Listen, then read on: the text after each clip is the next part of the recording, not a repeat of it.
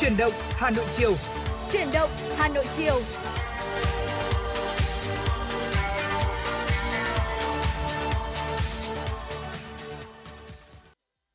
Xin kính chào quý vị thính giả, thật là vui vì được gặp lại quý vị và các bạn trong chuyển động Hà Nội chiều và đồng hành với quý vị trong 120 phút sắp tới là Trọng Khương và Thu Minh. À, quý vị hãy ghi nhớ rằng là chương trình của chúng tôi được phát trực ờ, tiếp trên tần số FM 96 MHz của Đài Phát thanh và Truyền hình Hà Nội, đồng thời cũng được phát trực tuyến trên trang web hanoionline.vn. Trong 120 phút của chương trình thì chúng tôi sẽ chia sẻ đến với quý vị những ờ, thông tin thời sự đáng chú ý, những nội dung mà chúng tôi đã chuẩn bị để chia sẻ cùng với quý vị và có cả những phóng sự, những bài hát thật là hay chúng tôi sẽ lựa chọn phát tặng cho quý vị. Hãy đồng hành với chúng tôi trên làn sóng FM 96 MHz quý vị nhé. Dạ vâng ạ và thông thường trong những chương trình chuyển động Hà Nội chiều ờ, khi mà Thu Minh và Trọng Khương đồng hành cùng với quý vị trong 120 phút trực tiếp của chương trình thì mở đầu chương trình sẽ luôn là những uh, câu chuyện uh, những câu chuyện hay những câu chuyện truyền cảm hứng được chúng tôi sưu tầm cũng như là uh, sau đó sẽ gửi tới cho quý vị thính giả để mở đầu chương trình của chúng ta với nhiều những cái năng lượng và những cái thông tin tích cực hơn và câu chuyện ngày hôm nay chúng tôi lựa chọn để chia sẻ tới cho quý vị đó chính là một câu chuyện mà gần đây uh, cũng đã được lan tỏa trên mạng xã hội đó là là câu chuyện về người tốt chung tay mua tặng bác xe ôm một chiếc điện thoại mới. Câu chuyện này thì đã được chia sẻ trên báo Thanh niên và ngay sau đây chúng tôi xin được chia sẻ lại tới cho quý vị. À, thưa quý vị, câu chuyện này thì được nhiều tài khoản mạng xã hội đăng tải vào chiều ngày 4 tháng 4 với nội dung là cần tìm anh thanh niên mặc áo xanh, quần bò, bắt xe ôm của chú từ Đà Nẵng về Điện Bàn, chưa trả tiền xe và có mượn cái điện thoại của chú mới mua. Chú đang bần thần Kèm theo đó là hình ảnh của một bác tài xe ôm lớn tuổi đang buồn bã. Ngay lập tức thì câu chuyện đã được chia sẻ rộng rãi. Vài tiếng sau thì có một điều bất ngờ xảy ra. Tâm sự với báo chí, ông Nguyễn Ngọc Lang, 51 tuổi, ngụ tại Hòa Minh, quận Liên Triểu, là tài xế trong câu chuyện kể trên, à, đã kể lại rằng Sáng ngày mùng 4 tháng 4 thì một khách nam chừng 40 tuổi có bắt xe ông đi một đoạn đường 20 km từ Đà Nẵng đến bệnh viện ở Điện Bàn, Quảng Nam với mức giá là 200.000 đồng cả đi cả về. Tới nơi thì cậu này nói với tôi là vào căng tin của bệnh viện chờ cho đỡ nắng, mua nước mời tôi uống trong thời gian chờ đợi. Và cậu này đi vào bệnh viện một lúc rồi lát sau ra mượn điện thoại của tôi, nói là vào mạng để gửi thông tin gì đó. Mượn xong thì người này lấy điện thoại trở lại vào trong. À, đó là câu chuyện đã được tài xế thuật lại. Đợi quá lâu không thấy khách trở ra thì ông Lang tìm cách gọi vào số điện thoại của mình. Tài xế cho biết trong những cuộc gọi đầu thì vẫn đổ chuông, nhưng không ai nghe máy. Tuy nhiên sau nhiều lần gọi thì chỉ còn tiếng trả lời tự động, thuê bao. Lúc đó thì ông vừa hoang mang vừa sợ, vì với ông đây là một tài sản lớn. Sau đó dù đã trích xuất camera tại căng tin, vẫn không thể nhận diện được người đã mượn điện thoại của ông. Một người tốt lúc đó biết được câu chuyện của tài xế, liền đăng thông tin lên mạng xã hội để tìm kiếm – Đến trưa thì khách vẫn chưa gửi lại điện thoại, khiến lòng dạ ông Lang dối bời. Tuy nhiên một người tốt khác đã chủ động liên hệ, thông báo sẽ hỗ trợ ông mua điện thoại mới, khiến bác tài xế mừng rơn.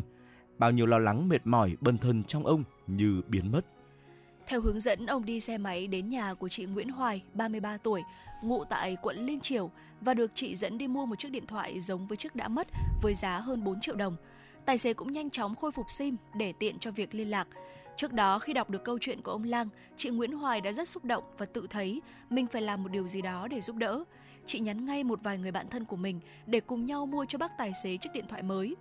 Chị có chia sẻ, tôi cũng nghĩ luôn lúc đó là bên cạnh tiền bạn bè góp cho mình, còn thiếu bao nhiêu thì mình sẽ bù vào để mua cho chú. Thầy chú mình thương lắm, chú chắc cũng cỡ tuổi ba mình, lẽ ra ở tuổi này được nghỉ ngơi phần nào mà chú vẫn phải vất vả mưu sinh, nhất là khi mấy ngày qua Đà Nẵng nắng gắt. Gặp gỡ và nghe câu chuyện của bác tài xế, thấy được niềm hạnh phúc của ông khi nhận được chiếc điện thoại mới, chị Hoài cũng vui lây. Chị cũng kể bác có mời mình đi uống nước để nói lời cảm ơn, nhưng chị từ chối. Về phần mình thì ông Lang tâm sự vợ chồng ông có bốn người con, hai người con lớn đã đi làm, còn hai người con nhỏ, người học lớp 12, người học lớp 6, nên ông cũng cố gắng đi làm thêm để được đồng nào hay đồng đó nuôi các con ăn học. Ông Lang chia sẻ, điện thoại rất là quan trọng với tôi và là cần câu cơm của tôi mà. Tôi cảm ơn mọi người đã giúp đỡ tôi trong lúc ngặt nghèo. Tôi không biết làm sao để cảm ơn hết được ân nghĩa của mọi người, của cộng đồng mạng đã giúp đỡ tôi. tôi sẽ không bao giờ quên. Dạ vâng, có thể thấy rằng là câu chuyện này thì ờ, uh, cũng đã được lan tỏa ở trên mạng xã hội và kết quả là ông Lang thì cũng đã được giúp đỡ mua lại cho một chiếc điện thoại mới. Có thể nói rằng là càng ngày, đặc biệt là trong khoảng thời gian gần đây thì chúng ta đã cùng nói với nhau rất nhiều về những mặt tốt cũng như là những mặt xấu của mạng xã hội. Đặc biệt khi mà có càng nhiều những cái mạng xã hội mới uh, có mặt xuất hiện và được nhiều người sử dụng hơn thì cái vấn đề này chúng ta lại càng nói với nhau nhiều hơn đúng không ừ. ạ? Và đặc biệt là trong khoảng thời gian gần đây thì những cái mặt xấu, những cái nội dung xấu độc ở trên mạng xã hội lại được đề cập tới rất nhiều. Tuy nhiên sau khi mà lắng nghe xong câu chuyện này cũng như rất nhiều những câu chuyện khác đang được lan tỏa ở trên mạng xã hội thì chúng ta thấy rằng là một phần nào đó thì mạng xã hội vẫn đang ừ. uh, làm tốt những cái lợi ích của mình đúng không ạ? Vâng và ở một khía cạnh khác thì tôi nghĩ rằng là qua câu chuyện này thì chúng ta cũng cần thấy rằng là mỗi người phải tự nâng cao sự cảnh giác của mình khi mà chúng ta giao tiếp ngoài xã hội đặc biệt là đối với những người lao động mà uh, họ phải vất vả như vậy thì càng cần phải trang bị cho mình những uh, thông tin những kiến thức và cả những kỹ năng sống thật là tốt để tránh rơi vào những trường hợp đáng tiếc như vậy bởi vì không phải lúc nào mình cũng gặp được người tốt giúp đỡ ừ. mình như thế đúng không ạ? Dạ vâng ạ. Và trước khi chúng ta cùng đến với những tin tức tiếp theo do biên tập viên Kim Dung thực hiện thì sau đây xin mời quý vị thính giả chúng ta sẽ cùng thư giãn với một giai điệu âm nhạc ca khúc Trái tim vàng son với sự thể hiện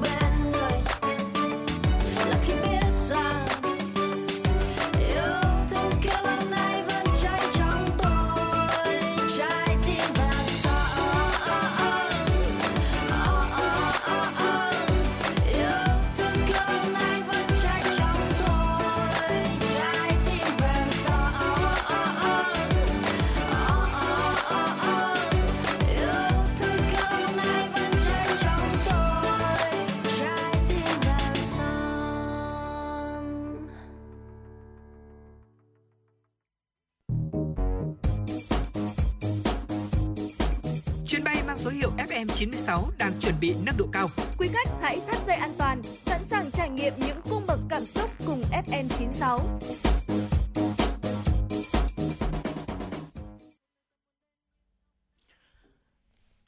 vị thính giả thân mến, vừa rồi chúng ta được lắng nghe ca khúc Trái tim vàng son với sự thể hiện của ca sĩ Tiên Tiên. Còn ngay bây giờ như đã đề cập trước đó, chúng ta sẽ cùng đến với những tin tức do biên tập viên Kim Dung thực hiện. Sáng nay, chủ trì và phát biểu chỉ đạo tại cuộc làm việc của Thường trực Thành ủy Hà Nội với Ban Thường vụ huyện ủy Đan Phượng về kết quả thực hiện nhiệm vụ năm 2022, quý 1 năm 2023, nhiệm vụ trọng tâm thời gian tới và tiến độ xây dựng đường vành đai 4 vùng thủ đô. Đồng chí Đinh Tiến Dũng, Ủy viên Bộ Chính trị, Bí thư Thành ủy, trưởng đoàn đại biểu Quốc hội thành phố yêu cầu huyện Đan Phượng tập trung đẩy mạnh cải cách hành chính, cải thiện môi trường đầu tư kinh doanh để thu hút đầu tư, khơi thông nguồn lực cho huyện phát triển, Cùng với việc tập trung nguồn lực cho ba lĩnh vực trọng điểm là y tế, văn hóa, giáo dục, huyện cần tăng cường công tác quản lý đất đai, quy hoạch, quản lý trật tự xây dựng, quan tâm chăm lo bảo đảm an sinh xã hội trên địa bàn. Bí thư Thành ủy Đinh Tiến Dũng đánh giá Đan Phượng là huyện anh hùng, có truyền thống lịch sử văn hóa lâu đời và vinh dự 5 lần được đón Bác Hồ về thăm. Ghi nhận nỗ lực vượt khó của huyện trong những năm qua, Bí thư Thành ủy cho rằng huyện Đan Phượng đã triển khai khá toàn diện, đạt kết quả tích cực trong công tác xây dựng Đảng, và hệ thống chính trị, phát triển kinh tế xã hội, bảo đảm quốc phòng an ninh, xây dựng nông thôn mới, vân vân. Tuy nhiên, Bí thư Thành ủy Đinh Tiến Dũng cho rằng thu ngân sách 3 tháng đầu năm 2023 của huyện đạt thấp, còn 9 chỉ tiêu xây dựng huyện lên quận chưa đạt, hạ tầng thương mại dịch vụ, mật độ đường giao thông cũng còn thiếu, chưa đáp ứng yêu cầu phát triển, thu nhập bình quân đầu người còn thấp, cải cách hành chính của huyện chưa đáp ứng yêu cầu. Đây là những khó khăn thách thức đòi hỏi huyện phải tư duy, nhận thức thêm, trên cơ sở đó phải chỉ rõ tiềm năng, lợi thế của huyện, cách thức để khai thác, phát huy nhằm đưa huyện có những bước phát triển đột phá và bền vững. Trong đó, mục tiêu hướng tới là nâng cao thu nhập và đời sống người dân. Theo Văn phòng điều phối chương trình xây dựng nông thôn mới thành phố Hà Nội, Hội đồng đánh giá phân hạng sản phẩm ô cốp cấp trung ương đã tổ chức phiên họp đánh giá và xếp hạng sản phẩm ô cốp 5 sao đầu tiên năm 2023. Tham gia đánh giá xếp hạng ô cốp 5 sao đợt này có 8 sản phẩm đủ điều kiện, trong đó thành phố Hà Nội có 5 sản phẩm bao gồm 3 sản phẩm khăn lụa tơ tằm, khăn lụa tơ sen, chăn bông tơ tằm tự dệt của công ty trách nhiệm hữu hạn dâu tằm tơ Mỹ Đức, ống hút rau củ quả Ecos của Hợp tác xã Nông nghiệp Sông Hồng, bộ sản phẩm gốm men suối ngọc của Hợp tác xã sản xuất kinh doanh gốm Tân Thịnh. Bên cạnh đó có 3 sản phẩm khác là chanh lá bồ đề của Hợp tác xã Sinh Dược Ninh Bình, đèn lồng mây che đan của công ty trách nhiệm hữu hạn Đức Phong Nghệ An và bộ sản phẩm đèn trang trí rổ giá của Hợp tác xã sản xuất dịch vụ mây che đan Bao La, Thừa Thiên Huế. Kết quả hội đồng đánh giá phân hạng sản phẩm ô cốp cấp trung ương đã thống nhất có 3 sản phẩm đạt ô cốp 5 sao là chăn bông tơ tằm tự dệt của công ty trách nhiệm hữu hạn dâu tằm tơ Mỹ Đức, gốm men suối ngọc của hợp tác xã sản xuất kinh doanh gốm Tân Thịnh cùng đến từ Hà Nội và đèn lồng mây che đan của công ty trách nhiệm hữu hạn Đức Phong Nghệ An. Các sản phẩm còn lại, hội đồng đánh giá phân hạng sản phẩm ô cốp cấp trung ương đề nghị các chủ thể tiếp tục hoàn thiện hồ sơ để đánh giá sau.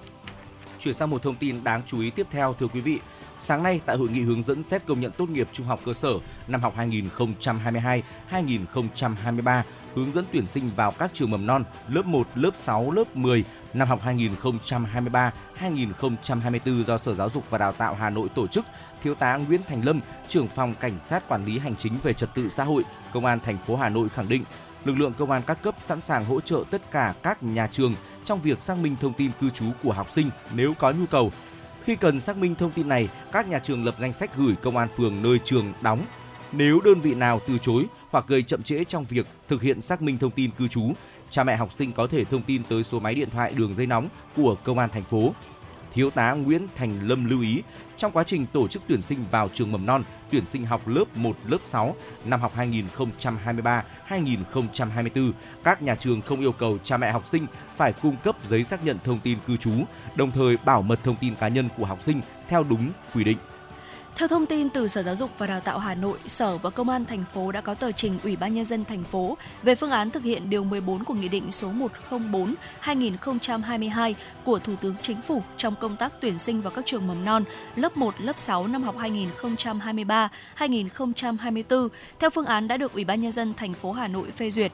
Các phòng giáo dục và đào tạo chỉ đạo các cơ sở giáo dục trên địa bàn thành phố hướng dẫn cha mẹ hoặc người giám hộ của học sinh tự kê khai các thông tin phục vụ cho công tác tuyển sinh, trong đó có thông tin về cư trú của học sinh, gồm mã định danh, nơi thường trú, nơi cư trú.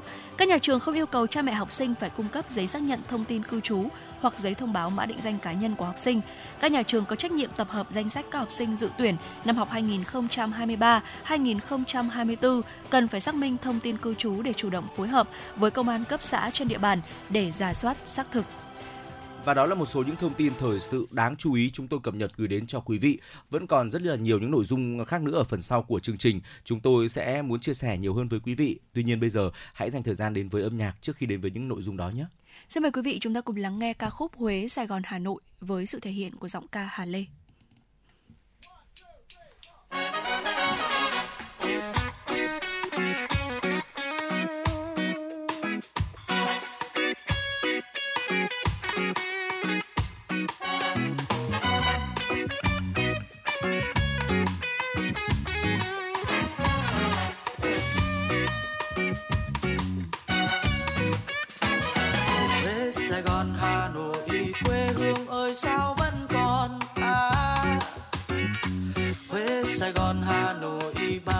Năm sau vẫn thờ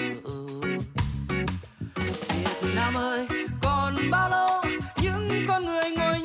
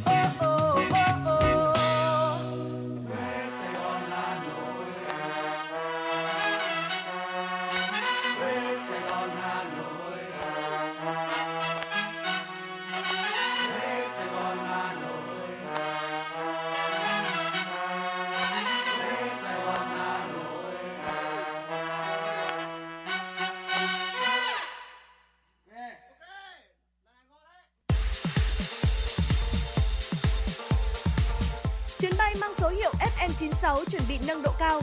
Quý khách hãy thắt dây an toàn, sẵn sàng trải nghiệm những cung bậc cảm xúc cùng FM96.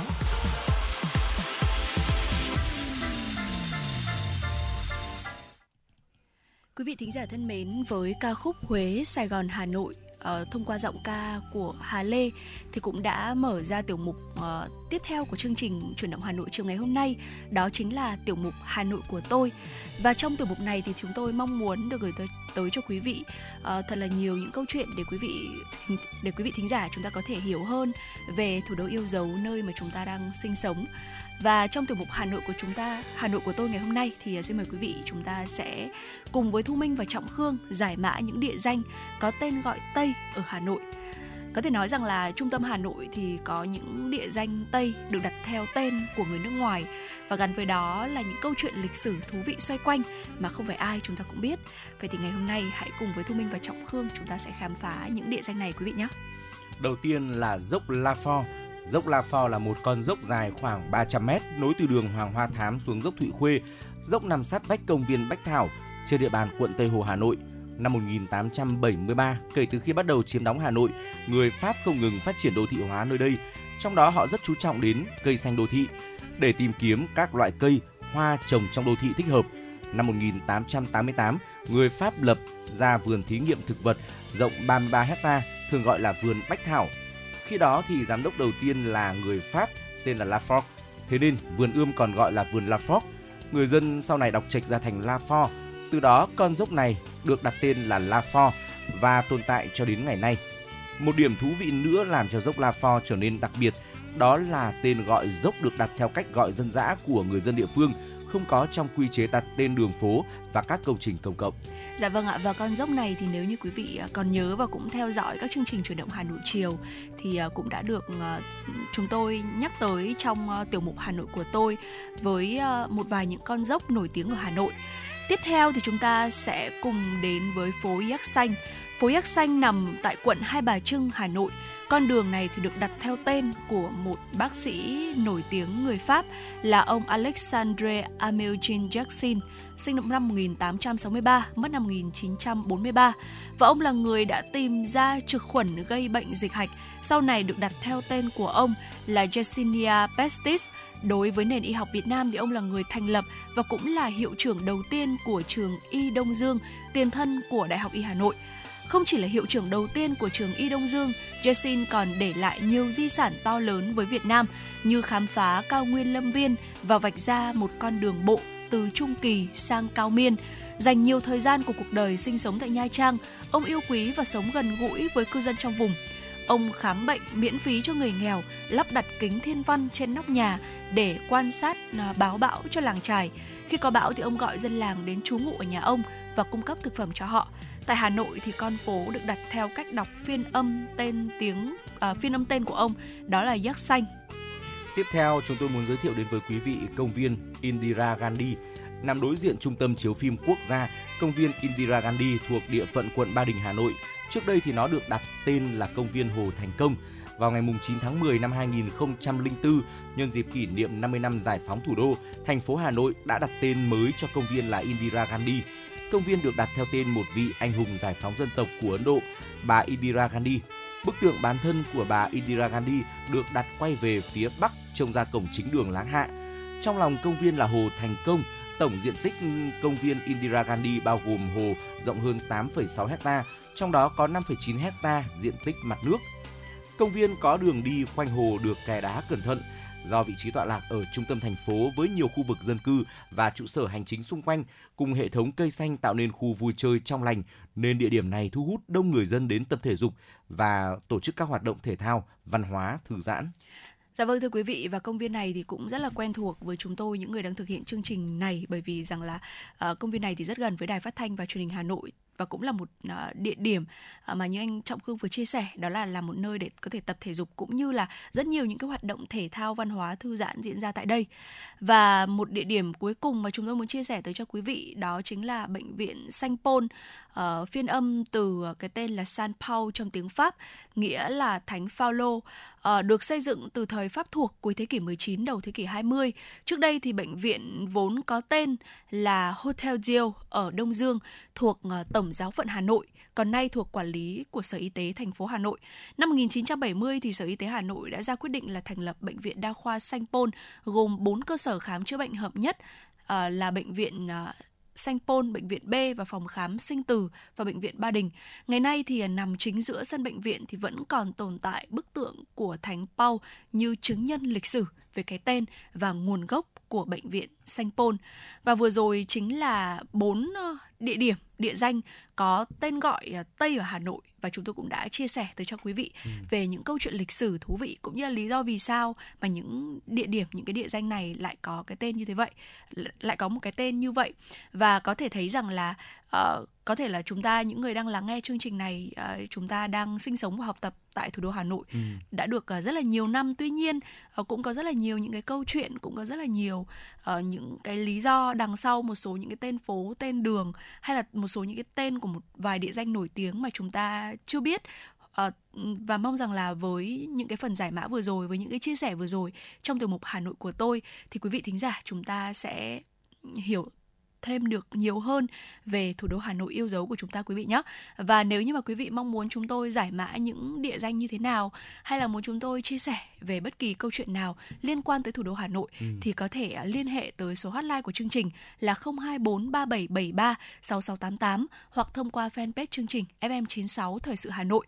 Và cũng thông qua fanpage này thì chúng tôi cũng đã nhận được yêu cầu âm nhạc đến từ bạn thính giả có nick Facebook là Xuân Ly và bạn thính giả này thì ờ, có yêu cầu uh, một ca khúc liên quan tới một mùa ở Hà Nội mà bạn vô cùng yêu thích, đó chính là mùa thu Hà Nội. Và bạn ấy có yêu cầu ca khúc Đoàn khúc Thu Hà Nội. Đây là một sáng tác của nhạc sĩ Trịnh Công Sơn với phần thể hiện của ca sĩ Thu Phương. Xin mời quý vị thính giả cũng như là bạn Xuân Ly chúng ta sẽ cùng lắng nghe ca khúc này.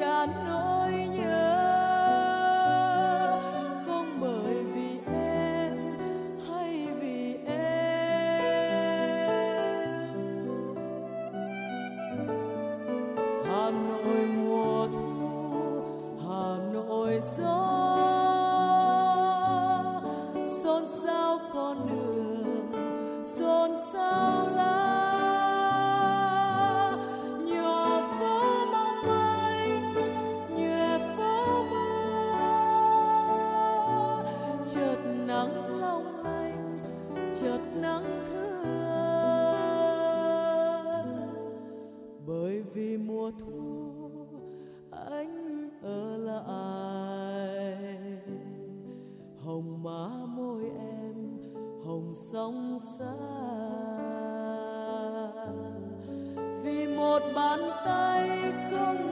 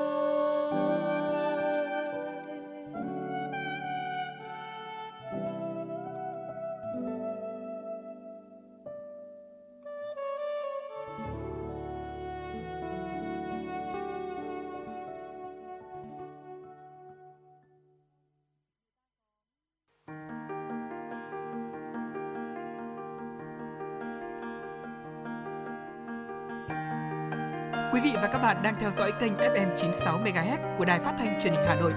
Hãy giữ sóng và tương tác với chúng tôi theo số điện thoại 024 3773 6688. FM 96 đồng hành trên mọi nẻo đường.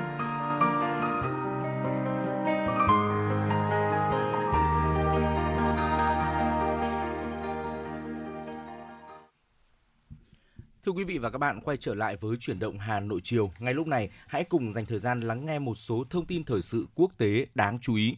Sáng nay, Tổng thống Pháp Emmanuel Macron đã hội đàm với Thủ tướng Trung Quốc Lý Cường trong khuôn khổ chuyến thăm chính thức Trung Quốc đầu tiên sau hơn 3 năm.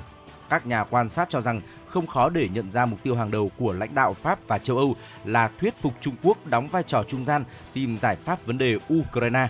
Dự kiến trong cuộc gặp ngày hôm nay với Chủ tịch Trung Quốc Tập Cận Bình, một trong những nội dung mà Tổng thống Pháp muốn nhấn mạnh là châu Âu đề nghị Trung Quốc không cung cấp vũ khí cho Nga. Quan hệ thương mại và kinh tế cũng là vấn đề lớn khi mà Pháp thâm hụt thương mại với Trung Quốc đến 50 tỷ euro trong năm ngoái, với phái đoàn tháp tùng hơn 50 doanh nghiệp hàng đầu, trong đó có Airbus để đàm phán hợp đồng bán máy bay mới cho Trung Quốc. Các cố vấn của Tổng thống Pháp cho rằng ông Macron đã thúc đẩy Liên minh châu Âu EU mạnh mẽ hơn trong quan hệ thương mại với Trung Quốc. Ông cũng công khai kiềm chế, không sử dụng những lời lẽ chống Trung Quốc mạnh mẽ khi Bắc Kinh có xu hướng thực hiện các biện pháp trả đũa song phương. Theo nhận định của các chuyên gia, quan hệ giữa Liên minh châu Âu và Trung Quốc gần đây đi theo chiều hướng không mấy tích cực.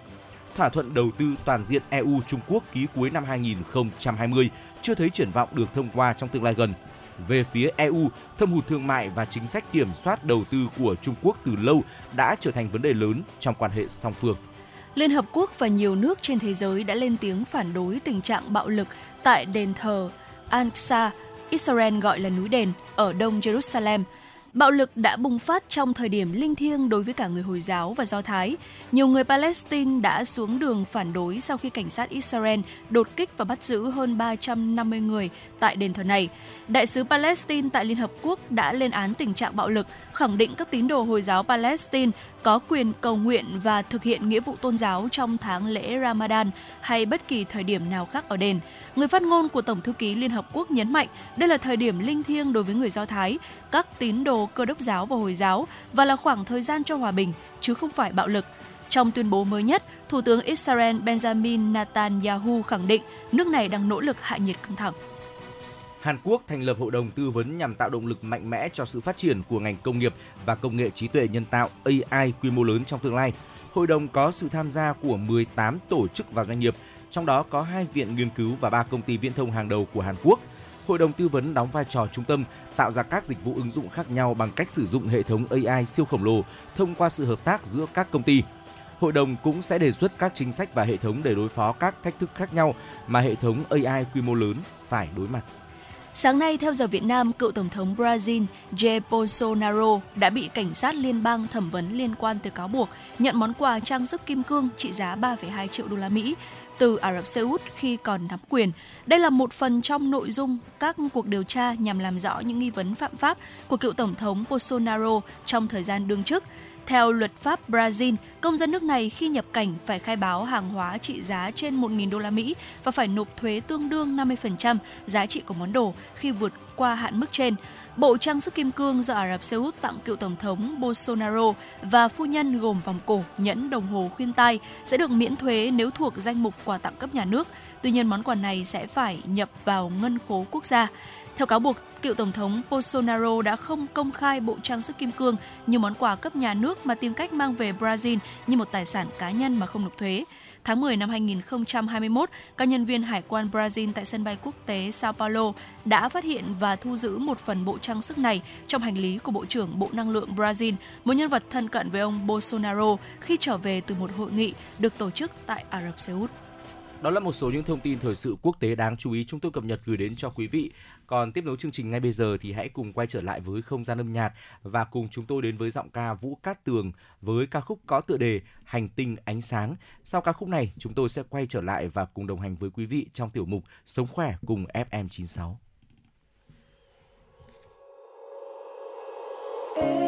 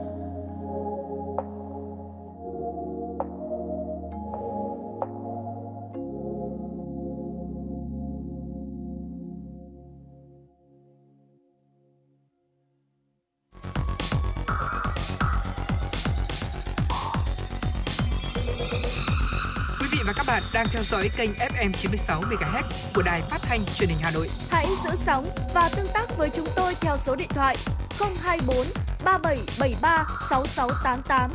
FM 96 đồng hành trên mọi nẻo đường. đường. Dạ vâng, xin mời quý vị thính giả, chúng ta sẽ cùng đến với tiểu mục Sống khỏe cùng FM 96. À, thưa quý vị, à, mặc dù là nhận thức được nhiều tác hại từ tiêu thụ rất là nhiều bánh ngọt thì vẫn có một số người thì chúng ta à, có thể nói rằng là không cưỡng lại được với cái thức tráng miệng đầy hấp dẫn này đúng không ạ? Và vì khó từ bỏ sở thích mà nhiều người đã tìm đến sản phẩm thay thế khác ừ. như là bánh không đường hay là bánh không tinh bột. Vậy thì bánh ngọt không đường có thật sự là tốt cho người ăn kiêng hay không? Trong tiểu mục Sống khỏe cùng FM 96 ngay sau đây thì Thu Minh và Trọng Khương chúng tôi sẽ cùng ờ, nhau đi tìm câu trả lời với quý vị cho câu hỏi này. Thưa quý vị, trên các nền tảng mạng xã hội thì người tiêu dùng chỉ cần nhập từ khóa bánh không đường, bánh ăn kiêng hay là bánh heo thì hàng loạt hội nhóm bán hàng sẽ hiện lên. À, chị Nguyễn Thị Trang, 32 tuổi ở Võ Trí Công, Hà Nội cho biết bản thân là tín đồ bánh ngọt. Trước đây vì còn trẻ nên là Trang thoải mái hơn trong việc lựa chọn các loại bánh yêu thích nhưng mà sau khi bước qua tuổi 30, bản thân chị cũng nhận thức được là lượng đường trong bánh gây tăng cân, đồng thời sẽ khiến cho làn da bị lão hóa nhanh. Khi mà đi tập và được bạn bè mách cho các tiệm bánh online chuyên bán bánh ít calo, chị đã đặt thử. Từ đó thì chị thay đổi thói quen ăn bánh thông thường bằng những loại không sử dụng đường khác. Còn ờ, Bùi Thanh Hà, 20 tuổi ở quận Bắc Từ Liêm, Hà Nội thì cho biết à, bản thân bạn từng đặt bánh ăn kiêng và không có ý định mua lại bởi vì giá của một chiếc bánh ăn kiêng, một chiếc bánh không đường thường đắt gấp 3 lần, trong khi mùi vị thì lại không hấp dẫn và rất là khó ăn. Do đó, Hà quyết định là không ăn đồ ngọt nữa luôn. Tuy nhiên thì vào những buổi như là cheat day hay còn gọi là ngày ăn gian vào cuối tuần, uh, bạn ấy sẽ cho bản thân được thoải mái thưởng thức một chiếc bánh kem truyền thống mà không nghĩ về số đường nạp vào cơ thể. Và tiến sĩ bác sĩ Trương Hồng Sơn, Viện trưởng Viện Y học ứng dụng Việt Nam đã nhận định rằng là bánh ăn kiêng là các cái loại bánh được làm chủ yếu từ những nguyên liệu chuyển hóa chậm, ờ, chỉ số đường huyết thấp và chậm tăng đường huyết. Ờ, cái chỉ số đường huyết hay còn gọi là GI đấy ạ là một cái chỉ số đường huyết của thực phẩm chứa tinh bột như là ngũ cốc này, lúa mạch hay là các cái loại hạt dầu dinh dưỡng. Ví dụ như là chúng ta thấy là có hạt chia này, yến mạch, ngô, có bột mì nguyên cám, bột mì đen, trái cây, đậu phộng vân vân thay vì những cái thành phần mà nó không tốt cho cơ thể như là đường, bơ, kem hay là mỡ động vật. Vậy nên là các cái loại bánh ăn kiêng đạt tiêu chuẩn thì thường là không đường hoặc là người làm sử dụng đường ăn kiêng hoặc là trái cây để tạo ra một cái hương vị ngọt cho món bánh. Tuy nhiên vì hàm lượng đường thấp hoặc là không có đường, cho nên là kết cấu và hương vị của bánh ăn kiêng này thì thường giống như ờ, ờ, một số nhân vật ờ, đã chia sẻ là không được ngon và hấp dẫn như những cái loại bánh ngọt thông thường.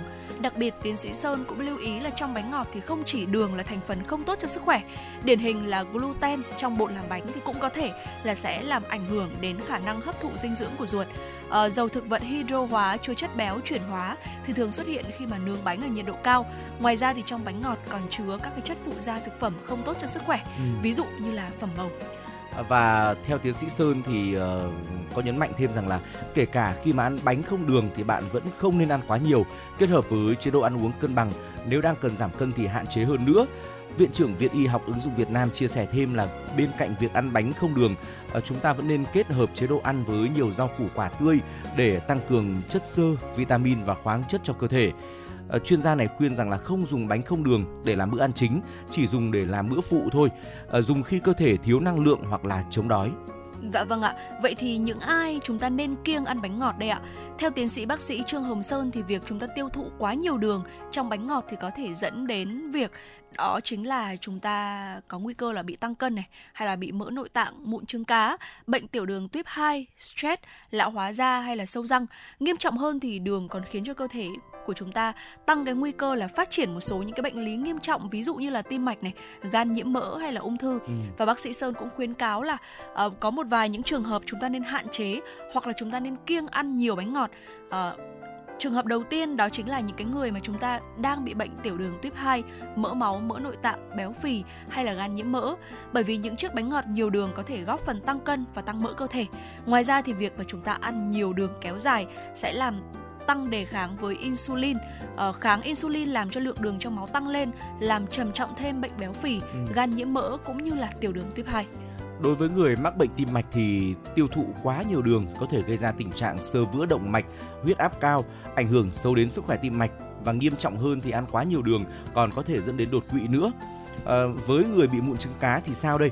Trong bánh ngọt có chứa rất là nhiều carbohydrate tinh chế và đường bổ sung có thể gây tăng đột biến lượng đường trong máu dẫn đến là tăng tiết androgen, sản xuất dầu và viêm, uh, tăng sự phát triển và làm trầm trọng thêm tình trạng của mụn trứng cá. Với người bệnh ung thư thì ờ, ăn quá nhiều đường dẫn đến béo phì, tăng phản ứng viêm trong cơ thể, gây kháng insulin, làm giảm tác dụng điều trị ung thư và khiến bệnh nặng hơn. Người bị trầm cảm thì sao ạ? À, thường thì những người rơi vào trạng thái trầm cảm họ có xu hướng ăn nhiều hơn và họ rất là muốn nạp đồ ngọt vào trong cơ thể. Thì nếu mà dùng nhiều đường có liên quan đến suy giảm nhận thức, các vấn đề về cảm xúc như là lo lắng, trầm cảm, gây hại đến sức khỏe tinh thần. Và càng ăn nhiều thì lại càng ờ, khiến cho sức khỏe của mình từ thể chất đến tinh thần đều ờ, gặp phải tình trạng tồi tệ hơn. Với trẻ em thì đương nhiên rồi ạ khi mà ăn quá nhiều đồ ngọt thì sẽ dẫn đến béo phì sâu răng và rất là nhiều những vấn đề khác nữa.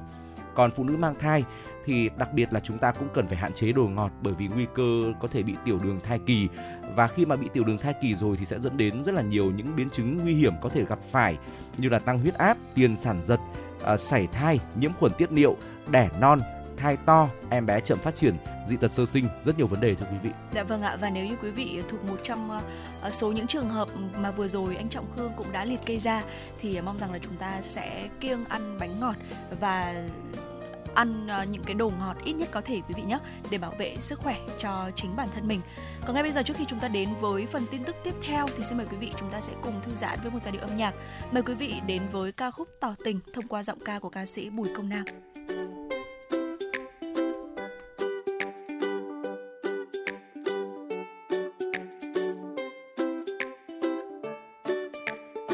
đã qua biết bao phút giây hẹn hò trong anh vẫn một lời yêu chưa ngõ.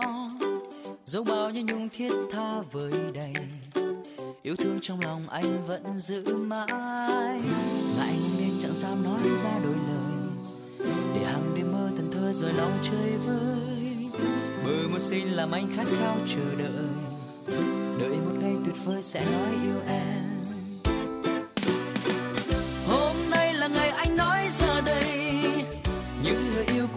Trong bao ngày.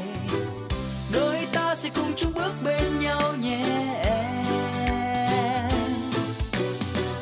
anh mơ về ngày với sát bên vai, đôi bàn tay cùng xây đắp nên lâu đài. Ngại ngùng chi, đừng hoài nghi, đồng ý lời yêu anh nhé em.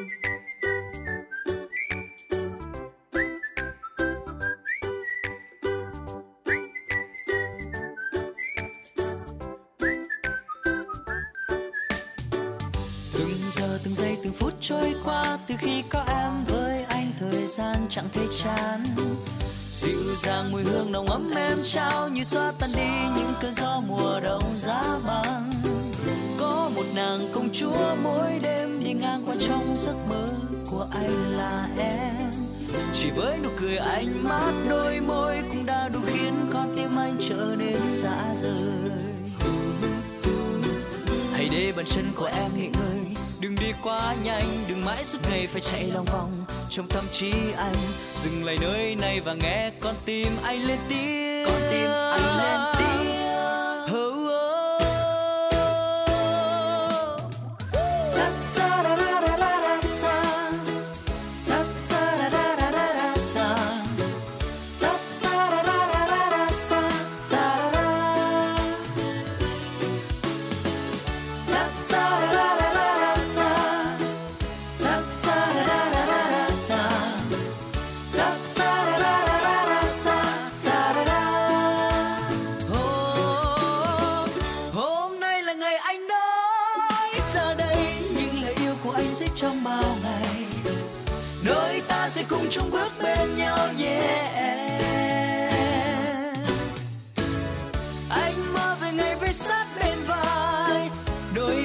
không xây đắp nên lâu đài. Ngại ngùng chi, đừng hoài nghi, đồng ý lời yêu anh nhé em. Ngại ngùng chi, đừng hoài nghi. Hãy về với đội của anh.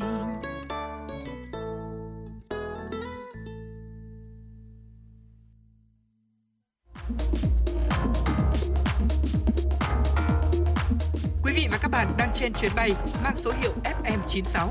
Hãy thư giãn, chúng tôi sẽ cùng bạn trên mọi cung đường. Hãy giữ sóng và tương tác với chúng tôi theo số điện thoại 024 3773 6688.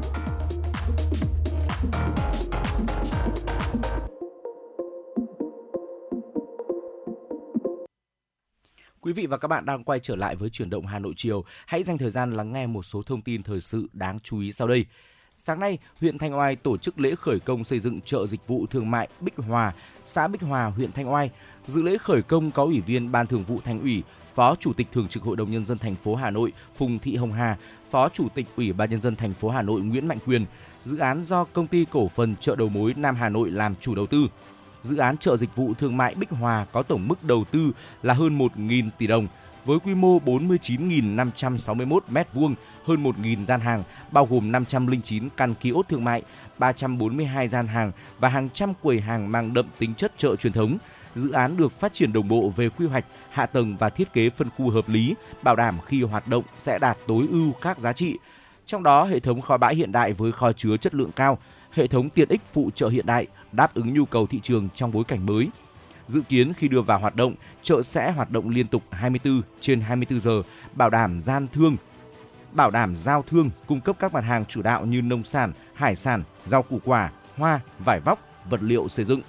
Phát biểu chỉ đạo tại lễ khởi công, Phó Chủ tịch Ủy ban nhân dân thành phố Nguyễn Mạnh Quyền yêu cầu Sở Công Thương Hà Nội là đơn vị quản lý về chợ phải thường xuyên kiểm tra đôn đốc để dự án bảo đảm đúng tiến độ, kịp thời nắm bắt những khó khăn vướng mắc trong quá trình dự án triển khai, báo cáo Ủy ban nhân dân thành phố có giải pháp tháo gỡ kịp thời. Về phía doanh nghiệp, cần tập trung nguồn lực để triển khai dự án bảo đảm chất lượng, tiến độ như đã cam kết, sớm đưa dự án vào hoạt động, phục vụ nhu cầu phát triển kinh tế địa phương, phục vụ đời sống dân sinh của huyện và những địa phương lân cận. Sáng nay tại Hà Nội, Cục Bản quyền tác giả Bộ Văn hóa Thể thao và Du lịch phối hợp với Cơ quan Bảo vệ Bản quyền Hàn Quốc tổ chức diễn đàn bản quyền Việt Nam Hàn Quốc năm 2023 với chủ đề Xu hướng pháp luật về bản quyền của hai quốc gia và phương hướng hợp tác trong tương lai.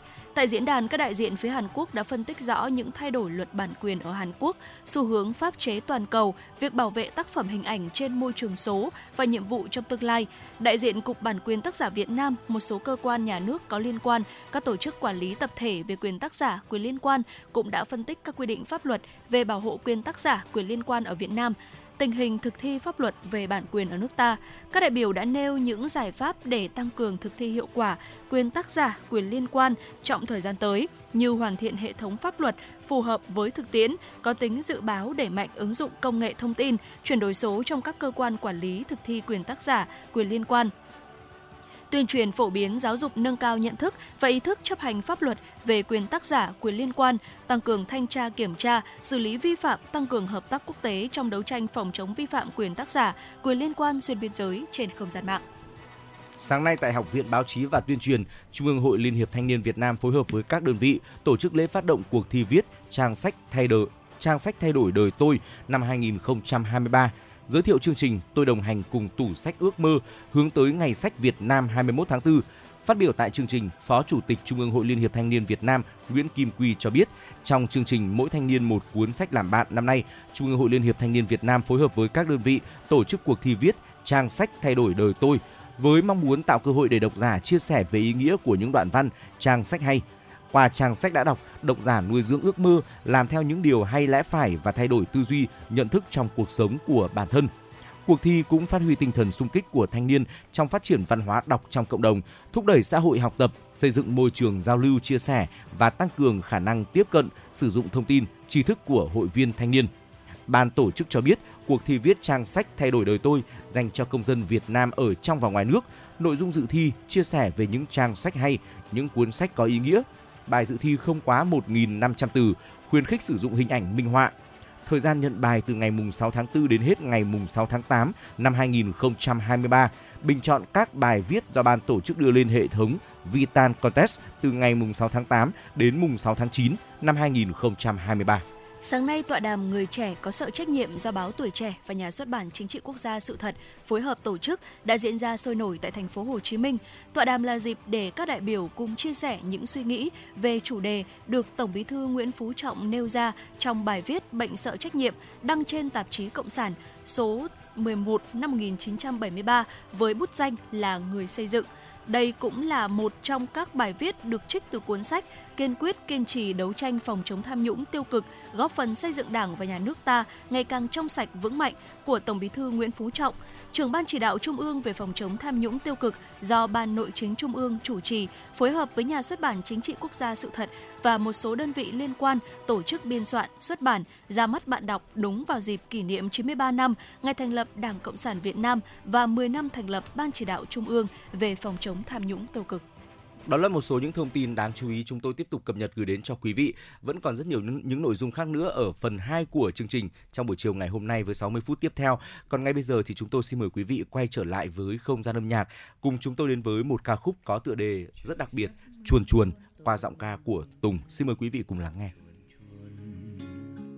Để biết không sao mỗi lần trước khi mình buồn ngày em lạnh lùng đến thế, một câu tạm biệt có lẽ khi ấy em chẳng biết yêu. Vậy nếu xa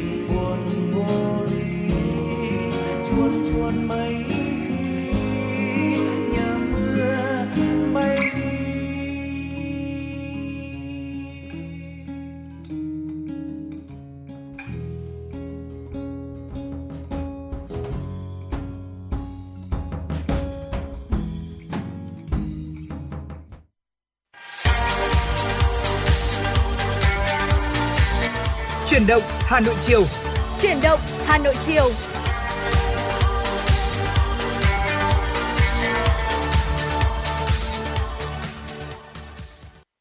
Quý vị và các bạn thân mến, quý vị và các bạn đang quay trở lại với chuyển động Hà Nội chiều và tiếp tục đồng hành với quý vị vẫn là Trọng Khương và Thu Minh. Chúng tôi sẽ có 60 phút tiếp theo chia sẻ đến với quý vị những thông tin thời sự đáng chú ý, những phóng sự mà phóng viên của chương trình đã thực hiện và cả những ca khúc thật hay chúng tôi sẽ lựa chọn phát tặng cho quý vị trong những phút sắp tới nữa. Đừng rời sóng, hãy đồng hành cùng chúng tôi trên tần số 96 MHz quý vị nhé.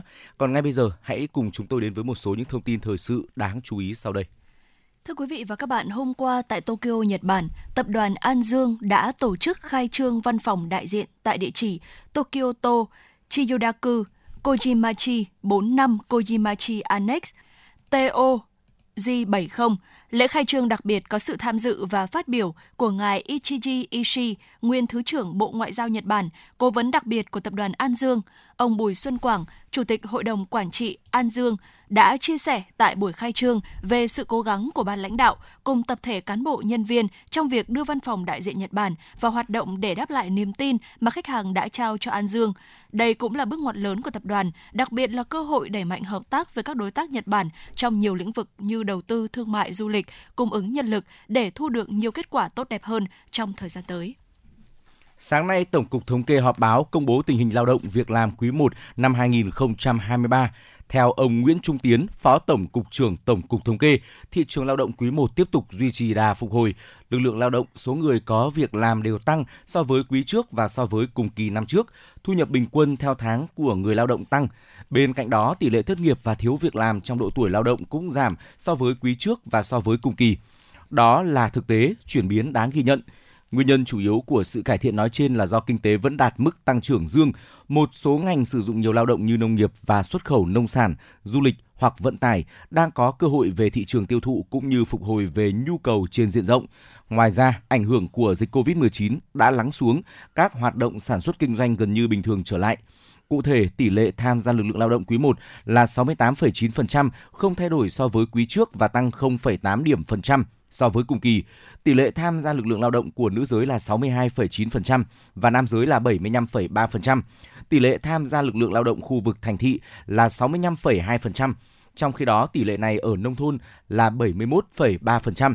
Số người từ 15 tuổi trở lên có việc làm trong quý 1 năm 2023 là 51,1 triệu người, tăng 113,5 nghìn người so với quý trước và tăng 1,1 triệu người so với cùng kỳ. Thực hiện mục tiêu không để trẻ em nào bị ở lại phía sau, đồng thời tạo điều kiện cho trẻ phát triển tốt nhất về mọi mặt, các cơ quan chức năng thành phố Hà Nội đã quan tâm hỗ trợ phẫu thuật tim cho trẻ em có hoàn cảnh khó khăn. Theo đó, từ tháng 3 đến hết tháng 11 năm 2023, Hội chữ thập đỏ thành phố Hà Nội huy động nguồn lực xã hội hóa 500 triệu đồng để triển khai chương trình trái tim cho em. Từ nguồn lực vận động, trong khoảng thời gian này, Hội chữ thập đỏ thành phố phối hợp Bệnh viện Tim Hà Nội hỗ trợ chi phí phẫu thuật, can thiệp tim mạch, đặt máy tạo nhịp tim cho trẻ em từ sơ sinh đến 14 tuổi có hoàn cảnh đặc biệt, không may bị mắc bệnh tim bẩm sinh. Để trẻ em được hỗ trợ kịp thời, các cấp hội chữ thập đỏ trên địa bàn thành phố phối hợp với ngành y tế, giáo dục và đào tạo, chính quyền và các ngành đoàn thể ở cơ sở tiến hành khảo sát đánh giá các địa chỉ cần hỗ trợ.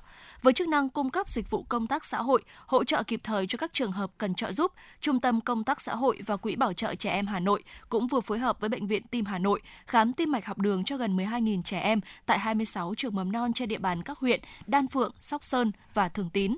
Qua đó phát hiện hơn 200 trẻ em nghi ngờ mắc bệnh lý về tim bẩm sinh.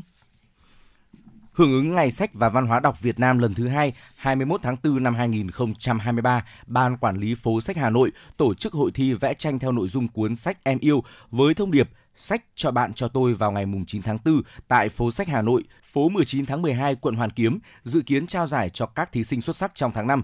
Hội thi vẽ tranh nhằm tôn vinh giá trị ý nghĩa, tầm quan trọng của sách và văn hóa đọc trong đời sống tinh thần của các em nhỏ, khơi dậy niềm đam mê hội họa, tư duy sáng tạo nghệ thuật của thiếu nhi. Bên cạnh đó, đây còn là một hoạt động giúp các em phát triển toàn diện, tạo sân chơi lành mạnh bổ ích, giúp các em có cơ hội giao lưu, học hỏi kinh nghiệm và phát triển khả năng hội họa. Học sinh đang học tại các trường tiểu học, trung học cơ sở trên địa bàn quận Hoàn Kiếm và thành phố Hà Nội đều có thể đăng ký tham gia. Đối với học sinh tại các trường trên địa bàn quận Hoàn Kiếm, đăng ký hội thi theo trường, mỗi trường 3 thí sinh. Đối với học sinh các trường khác có thể đăng ký qua trang Facebook của phố sách Hà Nội. Ban tổ chức nhận đăng ký dự thi đến hết ngày mai mùng 7 tháng 4. Sau khi đi lên vào hôm qua, sáng nay, giá vàng trong nước đảo chiều giảm 100.000 đến 200.000 đồng một lượng. xuống sát mốc 67 triệu đồng một lượng, có nơi đưa giá rời khỏi mốc này. Phiên giao dịch đêm qua, giá vàng biến động mạnh, có thời điểm giá tăng lên trên mốc 2.030 đô la Mỹ trên một ounce. Sau đó, lực chốt lời gia tăng khiến giá kim loại giảm xuống mức 2.010 đô la Mỹ trên một ounce. Kết thúc phiên giá vững ở mức 2.020,3 đô la Mỹ trên một ounce. Đến gần 9 giờ sáng nay, giá vàng giảm hơn 11 đô la Mỹ trên một ounce, giao dịch tại mức 2.008,6 đô la Mỹ trên một ounce. Tại thị trường trong nước cũng vào thời điểm trên, công ty trách nhiệm hữu hạn một thành viên vàng bạc đá quý Sài Gòn niêm yết giá vàng miếng SJC ở mức 66,45 triệu đồng một lượng mua vào và 67,05 triệu đồng một lượng bán ra, giảm 100.000 đồng một lượng mỗi chiều so với cuối ngày mùng 5 tháng 4. Tập đoàn Phú Quý giảm 100.000 đồng một lượng mỗi chiều để là 66,45 triệu đồng một lượng mua vào và 67,05 triệu đồng một lượng bán ra. Thưa quý vị, đó là một số những thông tin thời sự đáng chú ý chúng tôi cập nhật gửi đến cho quý vị. Trước khi tiếp tục đồng hành với chuyển động Hà Nội, xin mời quý vị ờ, cùng giải lao ít phút.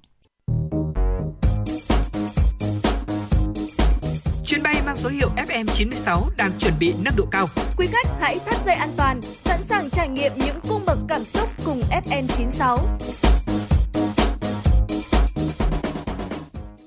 Thưa quý vị và các bạn, thực hiện đợt tổng kiểm tra xử lý vi phạm về trật tự đô thị, trật tự an toàn giao thông trên toàn thành phố, Ban chỉ đạo 197 huyện Trường Mỹ ban hành công văn số 320 BCD197 về thực hiện tổng kiểm tra xử lý, giải quyết vi phạm về trật tự an toàn giao thông, trật tự đô thị, trật tự công cộng. Mời quý vị và các bạn cùng đến với phóng sự có tựa đề Duy trì trật tự an toàn giao thông, trật tự đô thị huyện Trường Mỹ. Xã Ngọc Hòa là đơn vị gần trung tâm, có quốc lộ 6 chạy qua nên thời gian qua tình hình trật tự đô thị, trật tự an toàn giao thông luôn được ban chỉ đạo 197 xã đặc biệt quan tâm chú trọng. Ban chỉ đạo 197 xã luôn quan tâm và có nhiều giải pháp tích cực trong việc vận động tuyên truyền cũng như quyết liệt trong công tác quản lý trật tự, môi trường đô thị. Ông Trịnh Duy Hòa, Chủ tịch Ủy ban nhân dân xã Ngọc Hòa cho biết, để tăng cường hiệu quả nhận thức và hành động trong nhân dân, công tác tuyên truyền luôn được chú trọng. Hàng tuần, Ban chỉ đạo 197 xã cùng lãnh đạo khu dân cư, cảnh sát khu vực, bộ phận chuyên môn phối hợp chặt chẽ trong việc xử lý, duy trì văn minh trật tự. Ban chỉ đạo 197 của xã Ngọc Hòa thì cũng đã xây dựng kế hoạch và tổ chức ờ, triển khai gia quân thực hiện ờ, trong đó nó tập trung nhiều vào cái mảng là dẹp ờ, các cái tình trạng lấn chiếm lòng đường vỉa hè để kinh doanh, buôn bán, rồi dẹp các cái biển quảng cáo, rồi dẹp các cái khu vực ở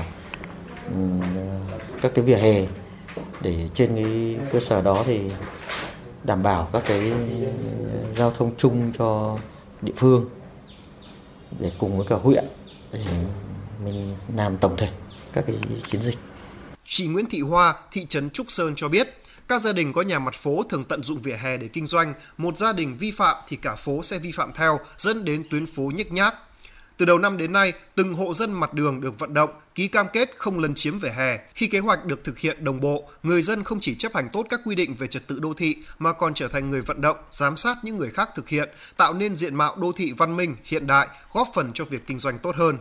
Là bọn em bán đây mấy năm nhưng mà là thứ là ngày nào cũng tuyên truyền cho bọn em cũng ký cam kết bọn em bọn em cũng cố gắng hết sức là uh, tuân thủ uh, các, uh, biên bản cam kết của với cả dọn dẹp uh, hè đường hè cho người dân đi với cả tuân thủ các ờ, quy định như ờ, vệ sinh với an toàn thực phẩm.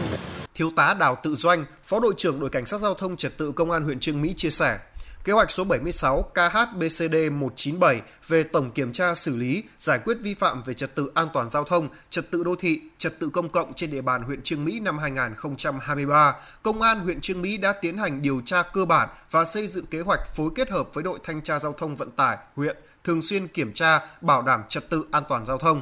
Ngoài ra, lực lượng công an cũng thường xuyên phối kết hợp với các ban ngành đoàn thể thực hiện công tác tuyên truyền nhằm nâng cao nhận thức của người dân trong chấp hành luật lệ an toàn giao thông cũng như trật tự đô thị, trật tự công cộng.